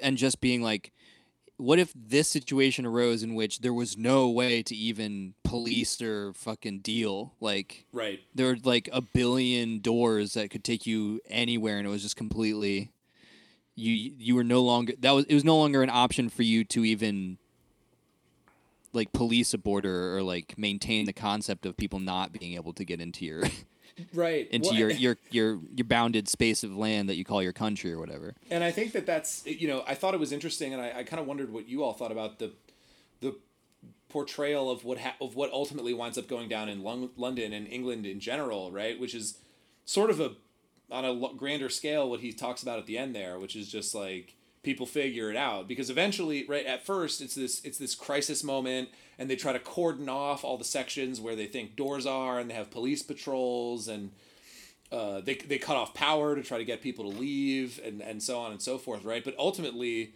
the, the british government in this book kind of just goes all right fuck it. Like we just got to figure it out. And they just kind of expand london outward and they put the people they say okay you can live here but you have to kind of like work for the government basically and like build your own homes and help us help us build the infrastructure to sustain you and so on and so forth so it does kind of just become this like all right fuck it we'll figure it out kind of moment Well, it becomes Yeah. like an organic socialism moment too, right? It's like the in a Like- way like the the government, the city government of London is just like, okay, how do we deal with these people? Let's help help them build our infrastructure. To me, that's like very socialistic. And, and you know, I'll, I will just say, you know, on the question of kind of like realism or, or how this would actually play out to your earlier question, Matt, like as as someone personally that has uh, great sympathy with the like borders are fake uh, mentality. Um, Say that to the wall in Texas. yeah, I know, I know. Um, It'll beat you up. yeah. Uh, Just and- say it to the actual brick wall too. Right. Yeah. You know, nations are fake. Borders are fake. Shout out Keith Woods. Uh, Oceans are fake. just, just kidding. Not shout out. Shout. Down. Yeah. Shout down. Um, Shout in. sh- shout in. Whisper in. Um, uh, you know, I do. I, I do kind of have the intuition that, like, more or less, if we all just kind of, as a world, decided borders are fake, fuck it. Uh, we'd figure it out more or less. Well, yeah, I, I Yeah. agree. Actually, yeah. Maybe it's like a naive leftist point of view, but I I- think that, yeah. To use a, a, Well- a right wing analogy, it's like the free market, but it's free Ooh, migration. that's spicy. Well, yeah, I mean, it's actually not spicy because most libertarians are in favor of open borders.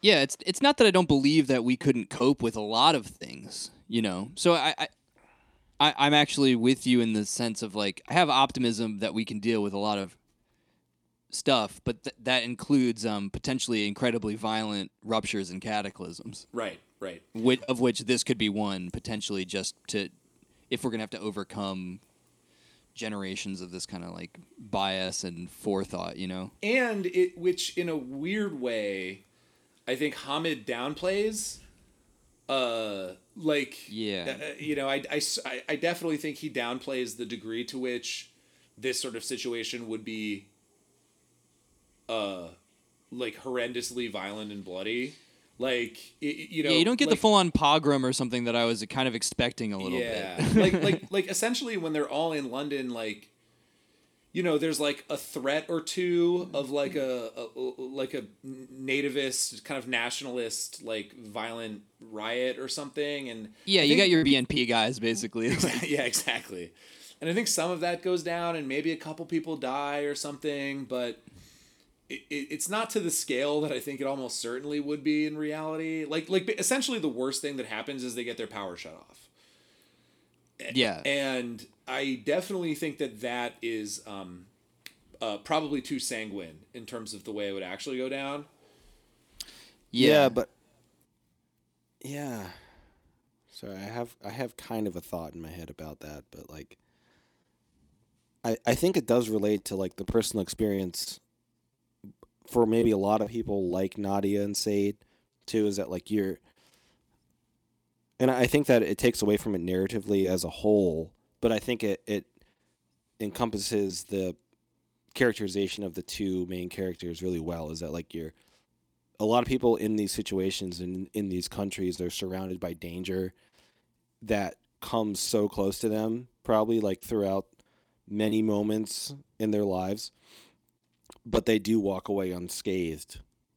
And I, I so yeah i don't know what i'm trying to say other than that like I, yeah i think it added to the, their characterization but took away So you think it's it's almost like a way of kind of encapsulate like like the, the the the real danger is actually there and it's but but it's much more than they perceive it to be because they are used to living in danger. Is that kind of the suggestion? Yeah, I think that like th- you know they've w- been witnessed to a lot of people that have like ha- like there was a scene of a like I think Saeed finds a decapitation like a decapitated head or walks by a head that's been decapitated. Yeah. Mm-hmm. Um, I think his father sees kids playing soccer with a decapitated head at one point. That's it. Yeah. it's it, it's making me think of some famous quote by some famous writer that I can't think of. That's just like like I worried about things my whole life and nothing ever happened to me. You know what I'm, th- what I'm talking about? I can't think of the exact quote. I get or- that sentiment. Mm, yeah. Yeah. Shout out Anxiety Gang. yeah. yeah. Yeah. So yeah, yeah. Yet again, I think that what I'm just going to reiterate what I said is just like that. That added to the realism of of the actual characters, but it took away mm. from the narrative theme potentially. It still kind of basically was grounded with them, so maybe they like danced between the raindrops a little bit in terms of get getting getting tagged with some seeing something really horrendous. But uh, yeah. and and that might be the excuse potentially to avoid bringing up things like that you know because again ultimately i think this book is like trying to be very warm and humanist and like maybe there was just a there th- I, I feel like hamid probably thought quite a lot about the type of violence and how much in ratio to other things to put in. Definitely, Definitely. and like you know the the wholesale slaughter on race base bases or something was probably he probably was just like you know he probably thought about it. I can almost i, I I'm- i'm willing to believe but was just like i don't know. Like why would i just show like you know why would I have a race war going on you know like i don't know. Maybe it's not you useful to the overall project that this book represents. Which, which I right, and I think that it's like I, I don't think that it's like totally jarring narratively because it you know he has a as you say Matt like a very carefully measured amount of violence uh, done on the part of the militants early on in the book and a similarly measured carefully measured amount of violence done by the reactionaries in the west in the back half.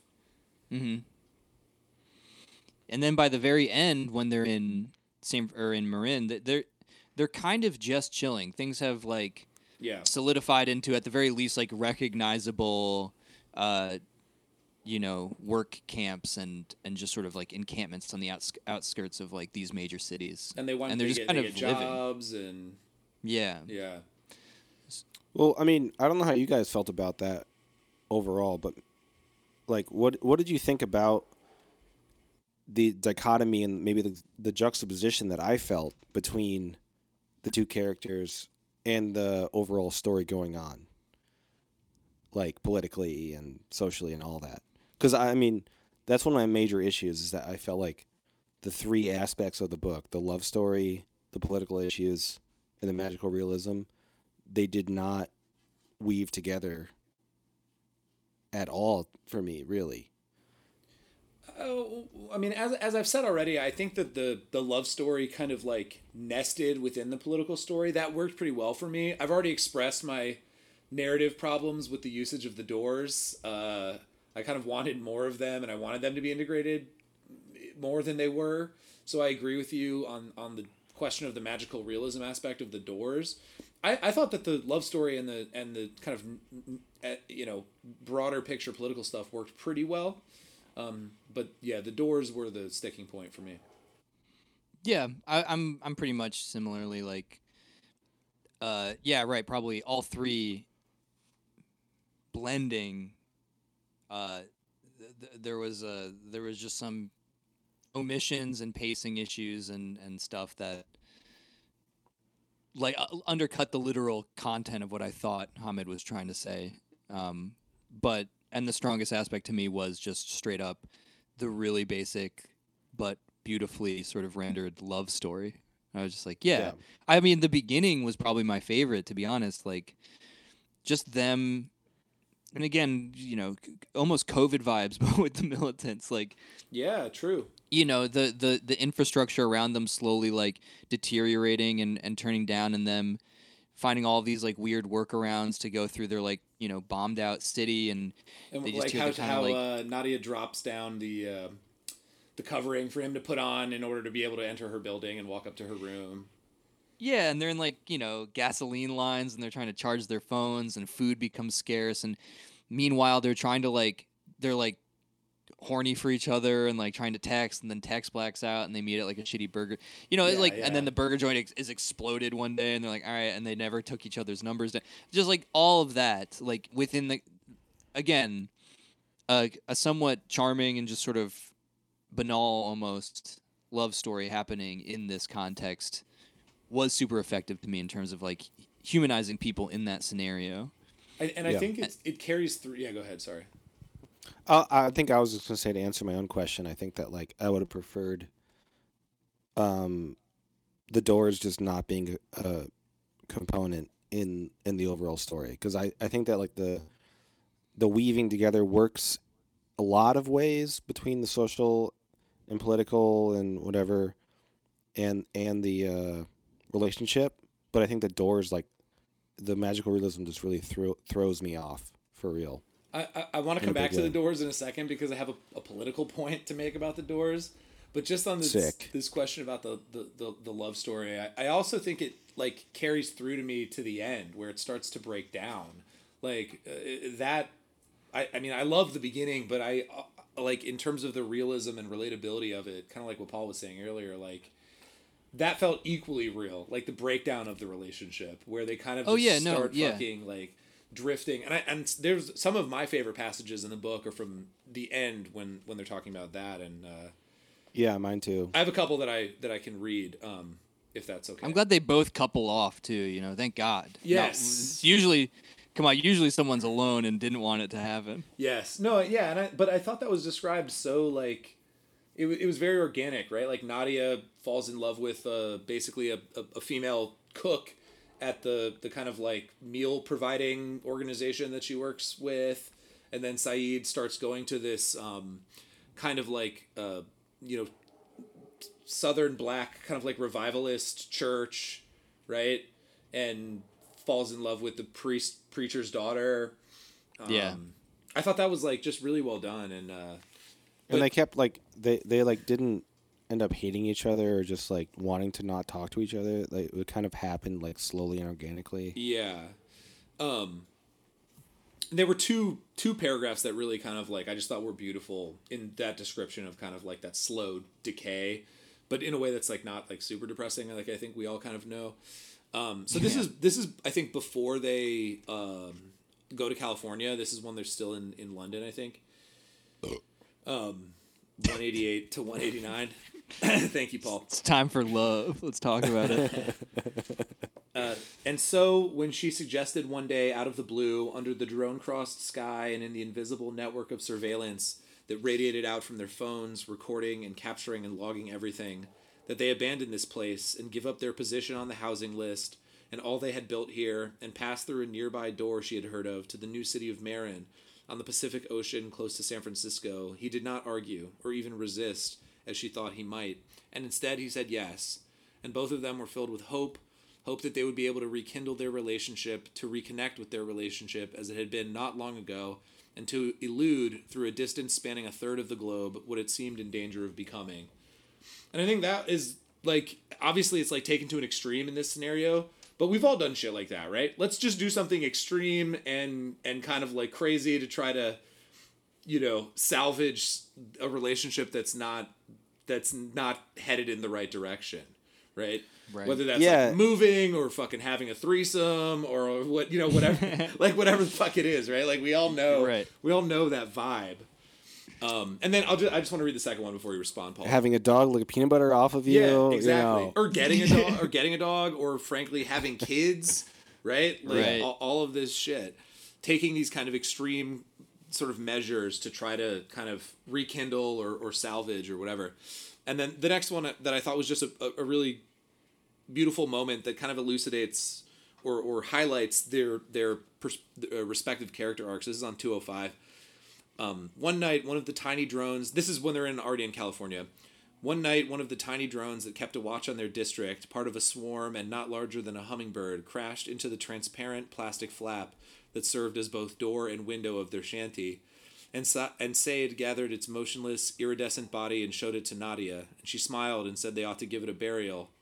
And they dug a small hole right there in the hilly soil where it had fallen using a spade, and then covered this grave again, pressed it flat, and Nadia asked if Saeed was planning on offering a prayer for the departed automaton, and he laughed and said maybe he would. And I think that that's just like a good moment of, you know, suggesting, you know, she's kind of poking fun at him as the at, uh, in terms of this like extra religious turn he's taken since leaving, and he kind of knows she's poking fun of him, but also it's real, and that's just kind of like a little one of those moments that you mentioned earlier, Paul, where they just are relating they're connecting, but it's about something that is uh, uh, symptomatic of a greater disjoint that exists in their relationship. Yeah. and they've they've they've traversed space to such massive degrees but you know the the the more operative thing on them and most and everybody is time right so like no matter how much technical geographical distance they've they've moved across the globe like they were always going to move apart through time emotionally um, and there was no real stopping that. So I, I am I'm also with you. Like I think the full arc of the start and dissolution was the best part, and definitely the right move as like the backbone for trying to tell a story like this. I liked it. Yeah. O- Okay, so here's the political point I wanted to make about the doors. Wait, before before you say that, it's Yeah. like the song reminds me of that song by Michael Jackson, the Free Willy song, a little bit. Just like a strong riff, but it's talking about like social issues like animal rights. is the free like will Free okay? Willy. all right, okay. It's not called Free Willy. I forget what it's called, like River Jordan or something. Yeah. Uh, But it, it, I was thinking of that song a lot. Just a strong riff throughout. That's Nadia and Saeed. Michael Jackson would like this book. Definitely not. I don't know. Michael about Jackson that, would not listen to any podcast if he was still alive. Dude, Michael, this this podcast, we've Ma- Michael Jackson's canceled. He, would is like canceled. this book.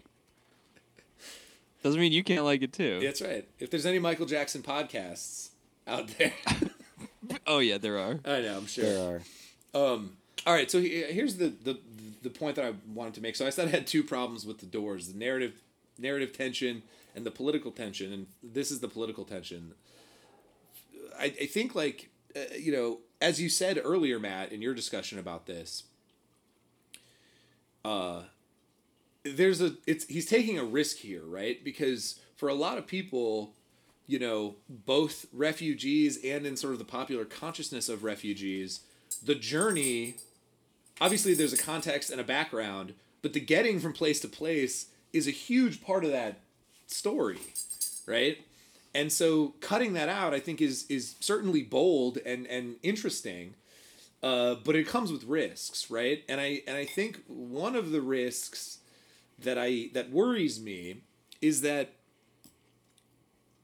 is one that kind of cuts against the overall thrust of the book, right? Which is to try to humanize and make kind of relatable some of these characters. But one of the one of the most dehumanizing things that we tend to do in the West when thinking about the figure of like the refugee, capital T, capital R, is make this sort of implicit assumption or um, view them as like they just kind of show up at our border magically, kind of out of nowhere, right? And there's no history and there's no context, and they're just here, and well, I, I don't want them here, so they can just go back to wherever they came from, with the assumption being that that's a simple process, right? And it isn't.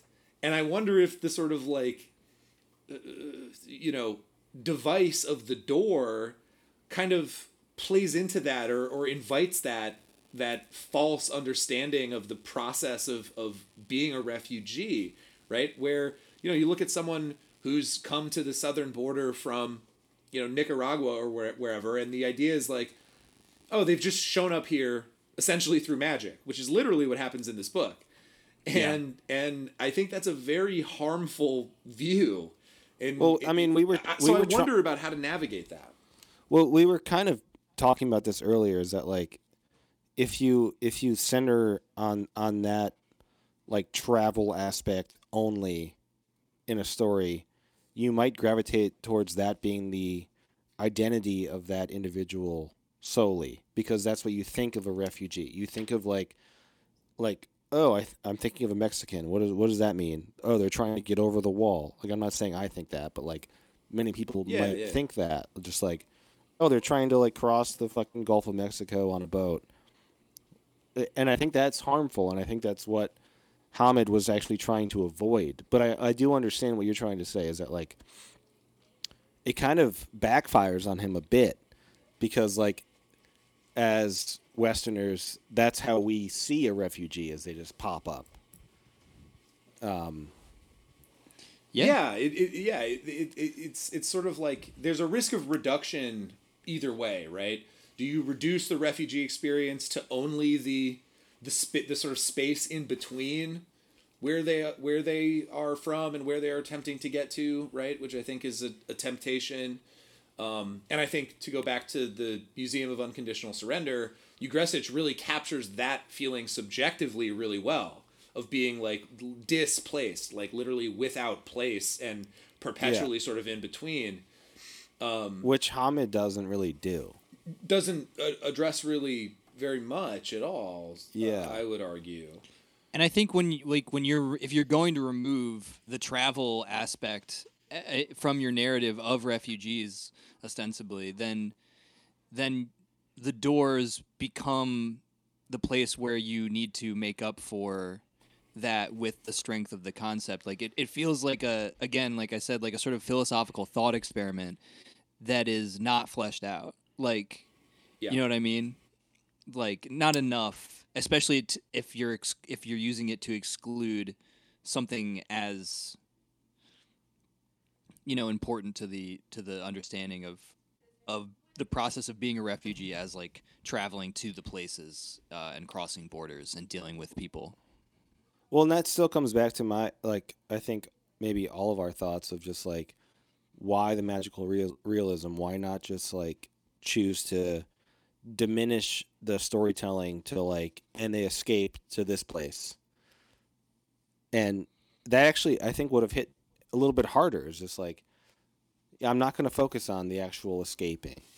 Just say that they escaped and they uh, Yeah, that's an interesting question. Like, you know, what, how would this book have read if there was no magical element? And and every time they go through a door, he he just kind of says, a couple months later they were here, right? As the Right. description. And they were just living in a refugee camp that happened to already be at a place. or- Exactly, yeah, right, it right. really wouldn't change almost anything, in my opinion. Yeah, yeah. That's a really good way to put it, Paul. But I think I mean, it would your change a point, Gabe, lot, but It would change. I mean, to to go to your point though, Gabe, is that like I think it would change a lot because like like it devalues that whole experience. But I lost my train of thought. I'm sorry. Well, but I mean, of course, if it was written that way, we could make a similar sort of criticism, like, "Oh, wow, you're throwing off the the the experience of actually getting to the place with two sentences." Like, we could be having the same sort of conversation. It would just be Yeah, yeah, yeah. set in against a different context in narratively. I just So, slightly like, I mean- disagree with uh, Hamid's, you know, idea about why he did it. Yeah. A bit. I'm just kind of just not in agreement with like the effectiveness of de-emphasizing that to Yeah. the level of, of literally it's not there. Yeah. Yeah. I mean, I guess, you know, charitably, we might say something like, and I guess this kind of fits in with Hamid's general kind of socio philosophical view, right? Which is that, like, if these doors exist, right, the the sort of um, question of kind of refugee and, and, and migrants becomes an unavoidable one, right? It's inevitable. Like it, it's just Yeah. it just is a bare fact that is going to happen, and and all of our kind of uh, political maneuvering and policies and this and that are are going to be, you know, ultimately ineffectual against it. And maybe that was part of the point he was trying to make that like this is just a like a bedrock fact of modern society, and we should we should in some ways stop thinking so much about it um, or or hand wringing so much about it, maybe particularly. Um, so I could see that maybe, Yeah, yeah. I think he's just forcing the issue with uh, the device, the magical device. Yeah. to sort of describe, yeah, I think probably potentially something he sees as uh, inevitable anyway, or he definitely desires for it to be that way. Can I play a game right now? Yes. I want because you guys don't like Murakami as much as me. Can you guys What do you try to Jigsaw? explain? I'm Jigsaw. Want to play a game? I have pancreatic Magical cancer, realism and I, Jigsaw? and I want you to talk about magical realism. magical Uh, Murakami jigsaw? Can you guys try to explain why Murakami's magical realism works and this did not? I'll go first. Uh, I ain't read enough, man, but I'll try. uh, uh, I mean, I've only read, I've only really read uh, Killing Commendatore and then the the Men Without Women collection of short stories, um, which Which are on our YouTube channel. which is on our YouTube channel. So channel. go check, check out, that series that Paul and I did. You can see our um, faces. Ex- Yeah, which you know you want. You handsome mugs. Um, And my nipples. that, is that true? No. Oh, damn. I was Sorry. like, did you lift up your shirt at some point? um, but so I, I, I guess going, I can put off the short story collection. I think mostly because there's not a lot of magical realism in those stories. There's one or That's two, true. but it's very very light, like even lighter than this book. Um, in most cases. Killing Commendatore, I can say a little bit about, and I think I said this mostly in that episode. Um, I don't actually, I'm not actually convinced that it does work really well in that book.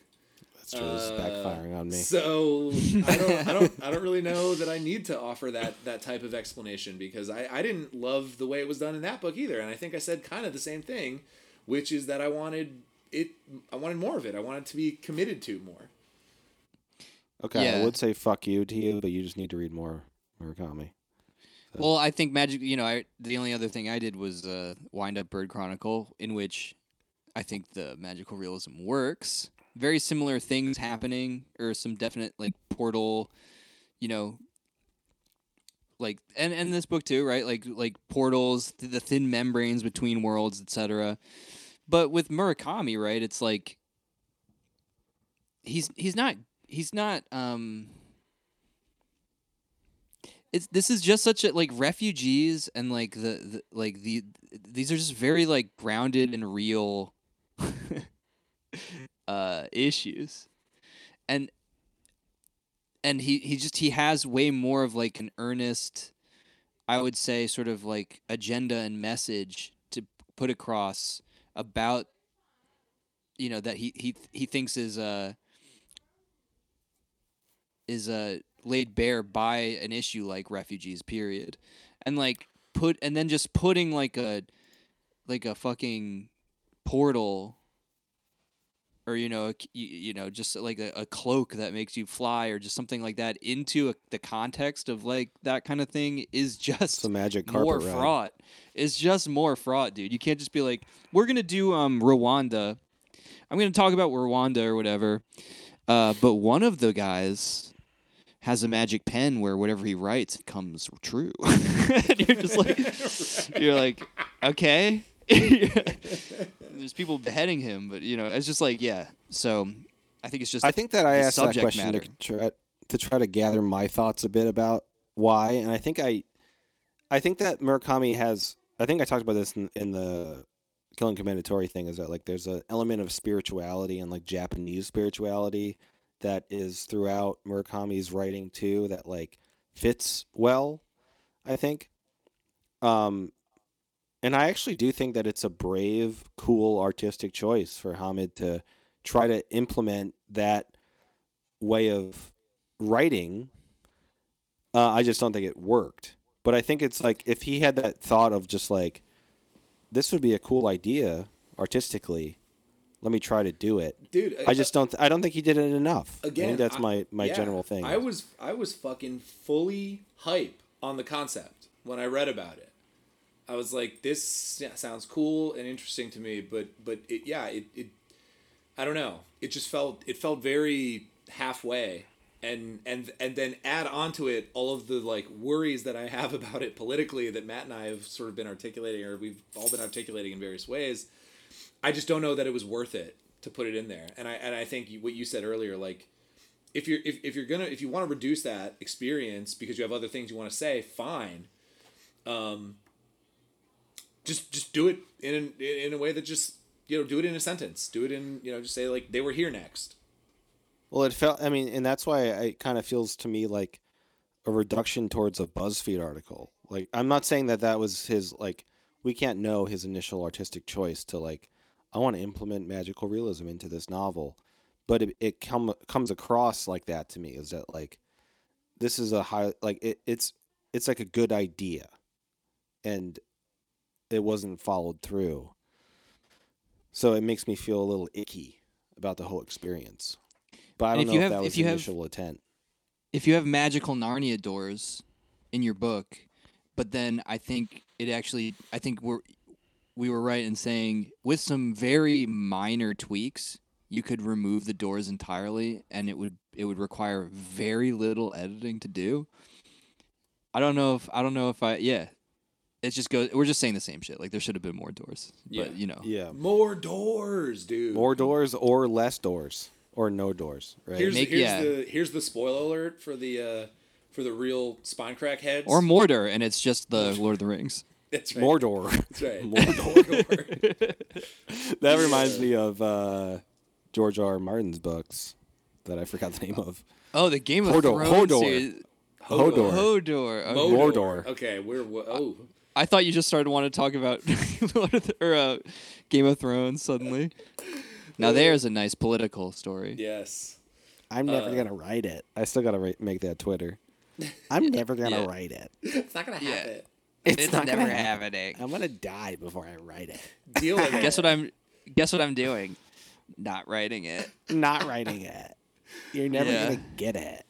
Um, but here's here's the here's the one one of the uh, meme preview for the real spine crack heads who are still listening. Yeah. There will be Portal the game memes involved in the involved in this. one. of course. Sick. Of course. Yeah. One of the best games ever. Yeah, play Portal. Can And you Portal put 2. uh can you put a picture of um Nightcrawler from X Men Two in there? Sure, why? Just like, you know, teleporting. Because he teleports. yeah, I can do that. okay. I always a, a little peek behind the curtain here. I, I I I frankly do feel weird about doing memes with people from different ethnicities because I'm like I would just like in my mind I'm just like, "Oh, I'll just put Aladdin walking through a portal from the game." I'm just like, "Oh shit, that's probably not okay." Yeah. I'll just make Aziz Ansari and he's at the platform water and three quarters. No, he, he's Indian, isn't he? I know I'm Oh, joking. yeah, yeah. okay, okay. But uh, but okay, but Paul, I do think it's interesting. Like uh, one way you brought up the Murakami thing, and maybe this, maybe I'm just being fucking racist and stupid now or something. But what if you are. what if he actually used what if he actually used like some Arabian like like lore as the magical realism here? Like what if he actually used fucking magic carpets? Like uh, like maybe that would have been interesting. Well, if he, he would have had to say that it you Would know, that have been better? Oh, then he would have had a specified place, I guess, maybe more. yeah.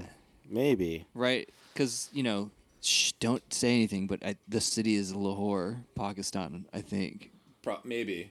That's where I he's from. Well, I think that- that's where he's from. I think that adds to like the particular particularity issue we had earlier though is that like this does lack particularity and that was a a conscious choice by Hamid Hamid fuck I'm such an idiot um chill, chill. but uh I lost my train of thought I'm sorry I'm, I'm still on the fence about whether the lack of particular particularity is a problem.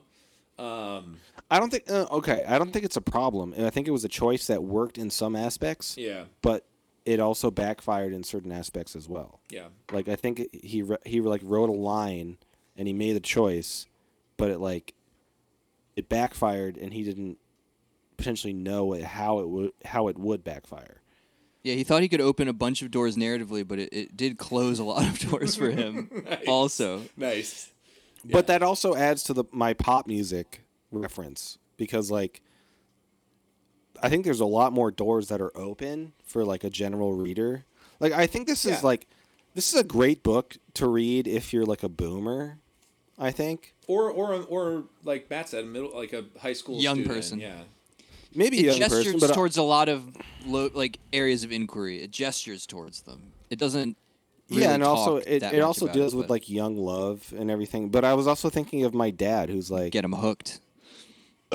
who's like also like a pop like a not a pop music. He's he's like a an old boomer He's a pop. leans. He's like a right. Uh, okay, this is like exclusive content, but he's like a right No, it wing isn't. guy. This is going up everywhere, baby.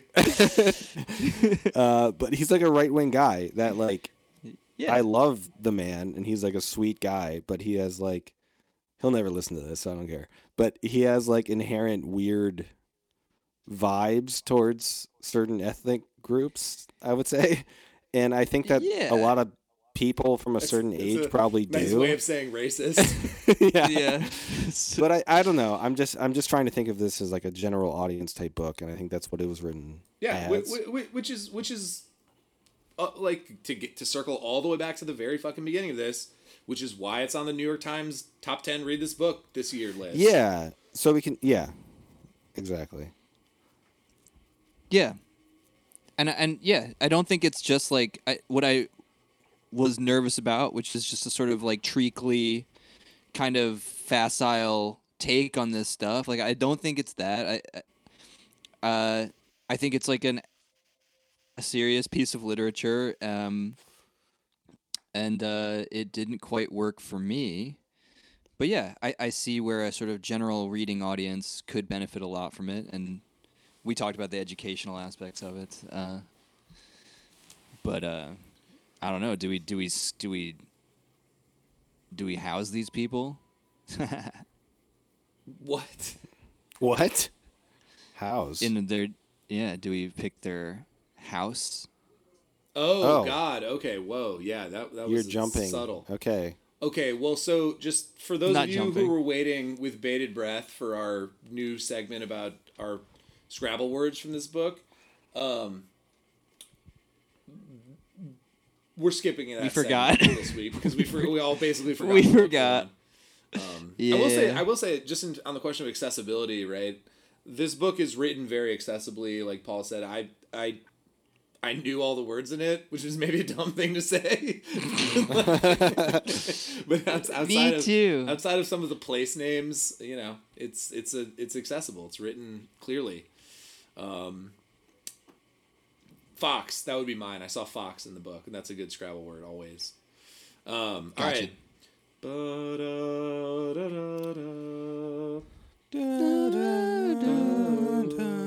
Ah, I missed. I, Wizard Harry.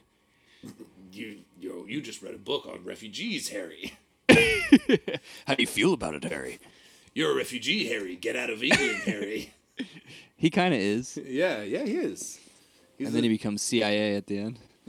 big time, big CIA. he works for McKinsey. You're a squib. Harry. Harry Potter. Harry Potter works for McKinsey. he becomes a Kingsman. So Y'all know what it is. we we only got two. Basically, two. Yeah. Maybe Yeah, maybe they maybe go? Saeed's father. Yeah, yeah. Uh. So Saeed's wait, what what segment are we in here, Paul? What are we doing? We're doing. uh We just did read another book where we rate the characters in the book into Harry Potter houses, which is Ravenclaw, Slytherin, uh, Hogwarts, or Ravenclaw. Yeah. Yeah, yeah. Uh, I, I think safe to say Hogwarts all around, Yeah. Except if Hogwarts. you're a squib. unless you're a squib, which is a valid category. Uh, all So right, well, think- let's talk about Saeed's father here a little bit, Uh, lawful good. which is Uh, what Hufflepuff, Gryffindor. Man, I think he's a Hufflepuff. Okay, why? He can't leave his dead wife and his country to go through the door. Well, there's the Or Lord. is that Gryffindor, yeah, dude? He knows he's gonna die. Nah, I think his wife was probably Gryffindor. Mm. He was kind of I don't know. He's just a good, solid, dependable man Yeah. who likes his community and loves his wife and his his son. He does. He, he's he's good Hufflepuff because he's he- you know if you love something, let it go, and uh, he let Saeed go If you love something, let it go. door. But he couldn't let his wife go Right. Something. Yeah, but how could yeah. you? because she's dead. She's a ghost. Yeah, but like you're old, and that was like your whole life. Yeah, I hear. I hear. so you. I'm I'm I'm going Hufflepuff, man. All right. I think. I'm gonna go Ravenclaw or uh, uh, Gryffindor. I think it was a brave, str- brave choice to stay that loyal and choose to die. Mm. I yeah. He is kind of down with the ship. Yeah. Yeah, I'm definitely. Yeah, I it's think I'm got- Gryffindor like a- too. like- Like a yeah, like a ship cap. That's a good. That's a good analogy. Like a ship captain going down with the ship. But he's also like not Pretty sentimental Gryffindor. about. He encourages Saeed and Nadia to leave. He's very like stoic Yeah. about that. He's like, you guys got to get the fuck out of here. But yeah, uh, like you said, I'm going down with the ship. All right, I'm flipping. I'm I'm Gryffindor now too. Trip, trip, riff, Sick. Yes. trip. 10 riff. points. Three for of a kind. Oh god. We're- so one- stupid. It's one so of- the segment is so stupid. I love Yeah, it. it is one of stupid. the one of these days when we have way too much time on our hands, we're gonna have to go back and figure out how many people we've put in each house. Oh, Oh, good no. lord. Yeah. That's that's reserved for like the fans of the show. That no, that's. That's like hundred dollar a month Patreon only. Or if some weirdo wants to just do it. Yeah, we if, once we have enough money to hire a YouTube editor or something for clips. Uh, we don't have to hire anybody. If just we need all you, all it takes is one obsessed person. Come on, you, we know you're out there, and we know you're listening. You're the right person. Yeah, because you're obsessed and you'll do it, and you and you will us. do it, and you love it, and you will do it. All right, let's talk Uh, about Saeed. I think he's a Hufflepuff.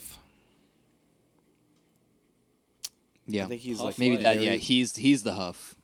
Yeah, I think he's like very loyal to his family dy- dynamics and his religion, um, and he can't let it go. And, that, and like, I think he like structures his whole identity on that.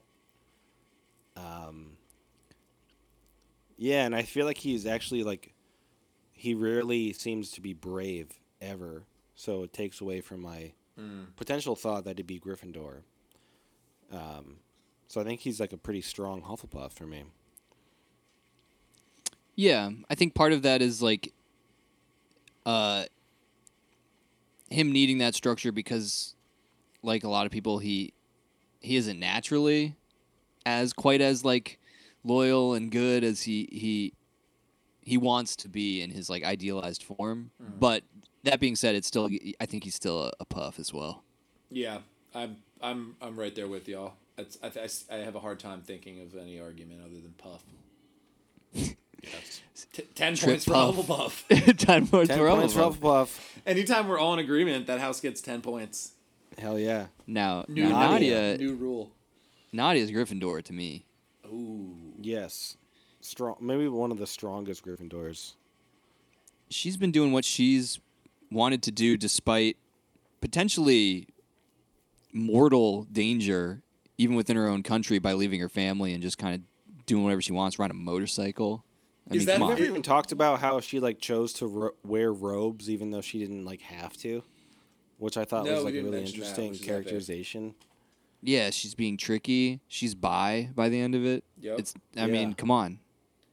But it, okay, so from a from just to play devil's advocate here, uh-huh. from a from like a trad perspective, is she the Slytherin embodiment of like Western decadence? Just do whatever you want all the time and just follow your base impulses. uh goodness It's a good question.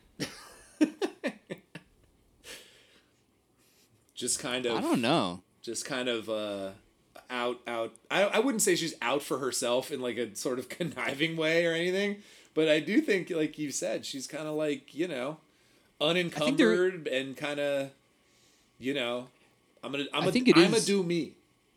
I think yeah, I think you're right, and I think it is interesting in that sense by because uh, of how she's written to to. It felt to me to just uh, sit within the context of like modern like Western countries easier Right. Right. by by not having any sort of like affiliation culturally and being being kind of a rootless cosmopolitan at heart like Hamid himself. so shit, I don't know. Uh, I'm gonna say shitty Gryffindor then.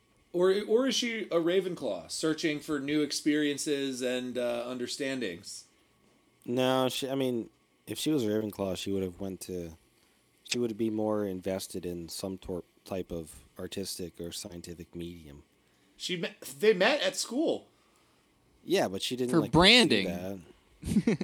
It's like going to business school and being like, wow, I'm a Ravenclaw Yeah. now. yeah, I'm a Ravenclaw You can't now. I'm be a a- All right, yeah, sapiosexual. yeah, yeah. I don't. I don't feel as strongly about that. I was just throwing it out there. I do feel like the I liked it. Slytherin. I do feel like the Slytherin question is real, though. it looms large, and I am conflicted, but I'm gonna say like a a, a sort of sour Gryffindor. I think that she has enough moments of like being extremely brave, and I think eh, bravery is such a high uh, attribute in the in the Gryffindor house, according to the Sorting Hat. But isn't isn't in Um, the context of Gryffindor? Isn't it like bravery for the sake of others, though? Like it's not like it's not like know. oh it- oh it's not like you know it's like it like like James Dean was brave arguably just like just drunk driving super fast down the road like I don't give a fuck like I wouldn't call I wouldn't call that Gryffindor No, but? I mean, course I mean, Draco Malfoy was a little fucking wimp, and he was a Slytherin, and Yeah. never showed bravery towards any anyone, not even himself. but Snape was brave. and a Slytherin and a Slytherin, so Yeah, but he also like but that was also very Checkmate. different- Check- for the sake of checkmate. Harry. He also had a very different view of love. It's true I'm sorry that y- y- take the L. Checkmate. Me? Snape. Yeah, No way, dude. yeah Paul you might have to take the L you might have to take the L. How? I don't. I missed it. If it, there was a point that was made. Snape. I, I, Snape. Snape was your point. Okay. I mean, Snape Uh, James like Dean loved James one Dean, dude. person. James, James- Dean was my point Drunk driving and Snape. Disagree.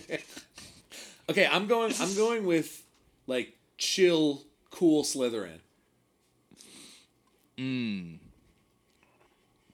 I'm going with uh, Sterner. Gryffindor.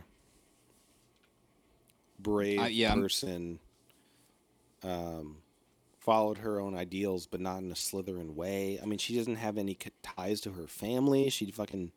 That's a big Slytherin attribute that Gabe has reiter- reiterated many times know. about, on I kn- this I know. segment. She's not true. ambitious. I know. She's not ambitious. She's just fucking brave I know. I, I, it's it's this is a and complicated gay. one. Bye. She's bi, Bye. and she's saying bye to Saeed, That's big facts. and she's kissing the cook. She said bye bye to say bye bye. bye bye. Sad. And then Saeed, you're so sad. Sad. God, that's dumb too. Uh, yeah, I think she's just probably like a a, a bit of a bad uh, Gryffindor, like Alright. kind of a Gryffindor with bad some bad tendencies. There. right. All right, five points for Gryffindor, not ten. No, no, it has to be unanimous. Seems like No. five at least. Yeah, It would be like six point six six at best. yeah. oh, that's, even better than five. So fine, sick. that's fine. It's satanic. Three point three three for Slytherin. Fine, Fine. we all get what we want. I'm want. not mad. I'm not mad. I'm God, you, not just, mad. you just gave us more points, but I'm, all right. Dude, I'm calmer than you are. I'm calmer than you are. He gave us the mark of the beast. All right, uh, let's let's uh, rack them up. Let's rack them up and score this bad boy. I Dibs not first. That's Matt. um. All right. Uh. Yeah. I I mean, automatically get to go last for those of you who don't know, because the person that picked the book goes last. Yes, we've decided we decided this pretty organically right at the beginnings for some reason. Uh, yeah, I don't like. I feel like we've all been pretty clearly. I don't know. I, I, like in the in the in the. I was definitely feeling a kind of. It's a pleasant read. I was a little bit disappointed, uh, and didn't think that like the th- all the elements hung together very well uh, ultimately for the sake of it for my taste. Um, and so it just lands fairly square in the sort of like pleasantly meh line of scoring. So i'm gonna give it like a what would that fucking be? I'm gonna give it like a, a, a 3.1 or something like that. I think 3.1 yeah. Bet. Nice. Yeah, I mean, I I uh, I love the writing. Really, it it was just like yeah it was fantastic. The uh, the relationship elements to me were just like so on the nose and beautiful that those two elements alone like they they they increase the points but like almost everything else in terms of the structure of the narrative doesn't fall apart but it it's like there's there's something that's like there's a lot of friction between it Mhm. um I think my initial thought was like 3.6 before we started the discussion. I think I'm going to I'm going to stay around there. I'm going to say 3.4. Nice. nice Yeah, I Alright, uh, Gabriel. I think yeah, we've you've you've both expressed a lot of my my feelings about it too. You know, I I I was uh ha- I was pleasantly surprised with how the book kind of won me over in some ways based on where I was coming into it from mentally and emotionally. yeah Um, yeah and just kind of what I was expecting. Uh, and I think, yeah, I think as you've both said, I think the the, the, the kind of core story of Saeed and Nadia is really excellent, and there's like beautiful moments, and we all can fucking feel it in deep ways in this room, and probably everyone everyone can. Um, Except if you're a, an incel. I'm an incel. No, except if you are. Oh an yeah, incel, if you're an incel, then you can't yeah, feel it. Can't feel it because you've never Fucking felt loser. love or the touch of another. yeah Um, and uh, no, shout outs to our incel audience if you're out there. Yeah, I mean, I'm I'm right there with you in a lot of Um, ways. So, wink, wink. But uh, winkies for you. but yeah, no, I, I mean, uh, as we've all said, a lot of the stuff didn't. Cl- some of the stuff didn't click. Didn't love the doors. I'm obsessed with the doors, and I'm worried about the doors in various ways. i'm obsessed I'm glad that you're not talking them. about. I'm glad you're not talking about the actual band, The Doors. Definitely not obsessed with them. The doors They're are the fucking worst. I hate big the Doors. Big time overrated. Uh, so, uh, honestly, Matt, you hit it directly on the head for me. It's like a three point one. It's straight Okay. on. yeah straight on Uh, till morning dude Like, yeah I think it's I think it's good, and I think um, you know give it a read, and uh, yeah, So you guys, you guys are together on this, and I'm on the outside. you're dude. You we've we've had way more divergent scores before. This is within three points. Paul's on the outside. He's looking, Looking in. in. he can see clearly. no, you're not, dude. You're not that far out. We're all kind of the same. Yeah. Yeah, I think I boosted it up a little bit because of the. Uh, I I really did think the writing was great, and uh, uh, the love It's, story. this is a Paul book. dude. Hit this me is a, right this in is the a heart. classic Paul book. yeah, but it's not great for me either. It's Right. not like I gave it a four point four. I know. You know, No, you did the right thing. I did the right thing. You did the objectively correct thing. yeah. I did the I did the objectively correct thing and gave Altered States a point five too because that book sucked balls. Fuck that book, Matt. I don't care. You're not Paul's gonna hurt my feelings, Paul's man. I don't like, care. not- Paul's not mad. Dude. Paul has not lost any sleep over it. I don't Well- care. I'll keep I'll keep hitting you with you. I can't wait for how much you're not next going week, next week is going to be epic. I'm torturing Paul through the, by proxy with this podcast. essentially. Tune, tune in, definitely tune in next week for some potential Paul fireworks and a very special guest. Mm, Yeah, indeed. so it, it'll be a special guest, Gabe and Matt, and you'll have a great time. and some and Paul Rage, some Paul Rage. yeah, yeah, just more won't mic like me- peeking than you've ever heard. Yeah, Yeah, you won't like me when I'm angry. I love you when you're angry, baby. Yeah, you Yeah. do. It's your- probably my favorite, your favorite form of me. You get a healthy flush to you. Yes. Well, thanks for Another listening. one everybody. down. Another one in the bucket. We are uh, closing in on uh, 52 episodes, which is going to be a year. This is number 41. Or no, this is 42. Forty-two. Yeah, we're 10 episodes off of a of 52 uh, episodes, which is a year. We should have read that British book about sci-fi elements. What? Put it on the list. No, no, oh, where they talk about number forty-two being the most perfect number. What is Oh, that? It's the like Douglas Adams. Hitchhiker's or Guide to the Douglas- Galaxy. We should have read that book for this one. one.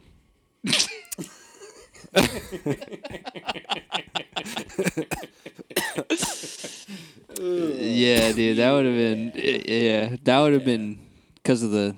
It would have been the same, so that would have been good. Yeah. It would have been the same number in the book. So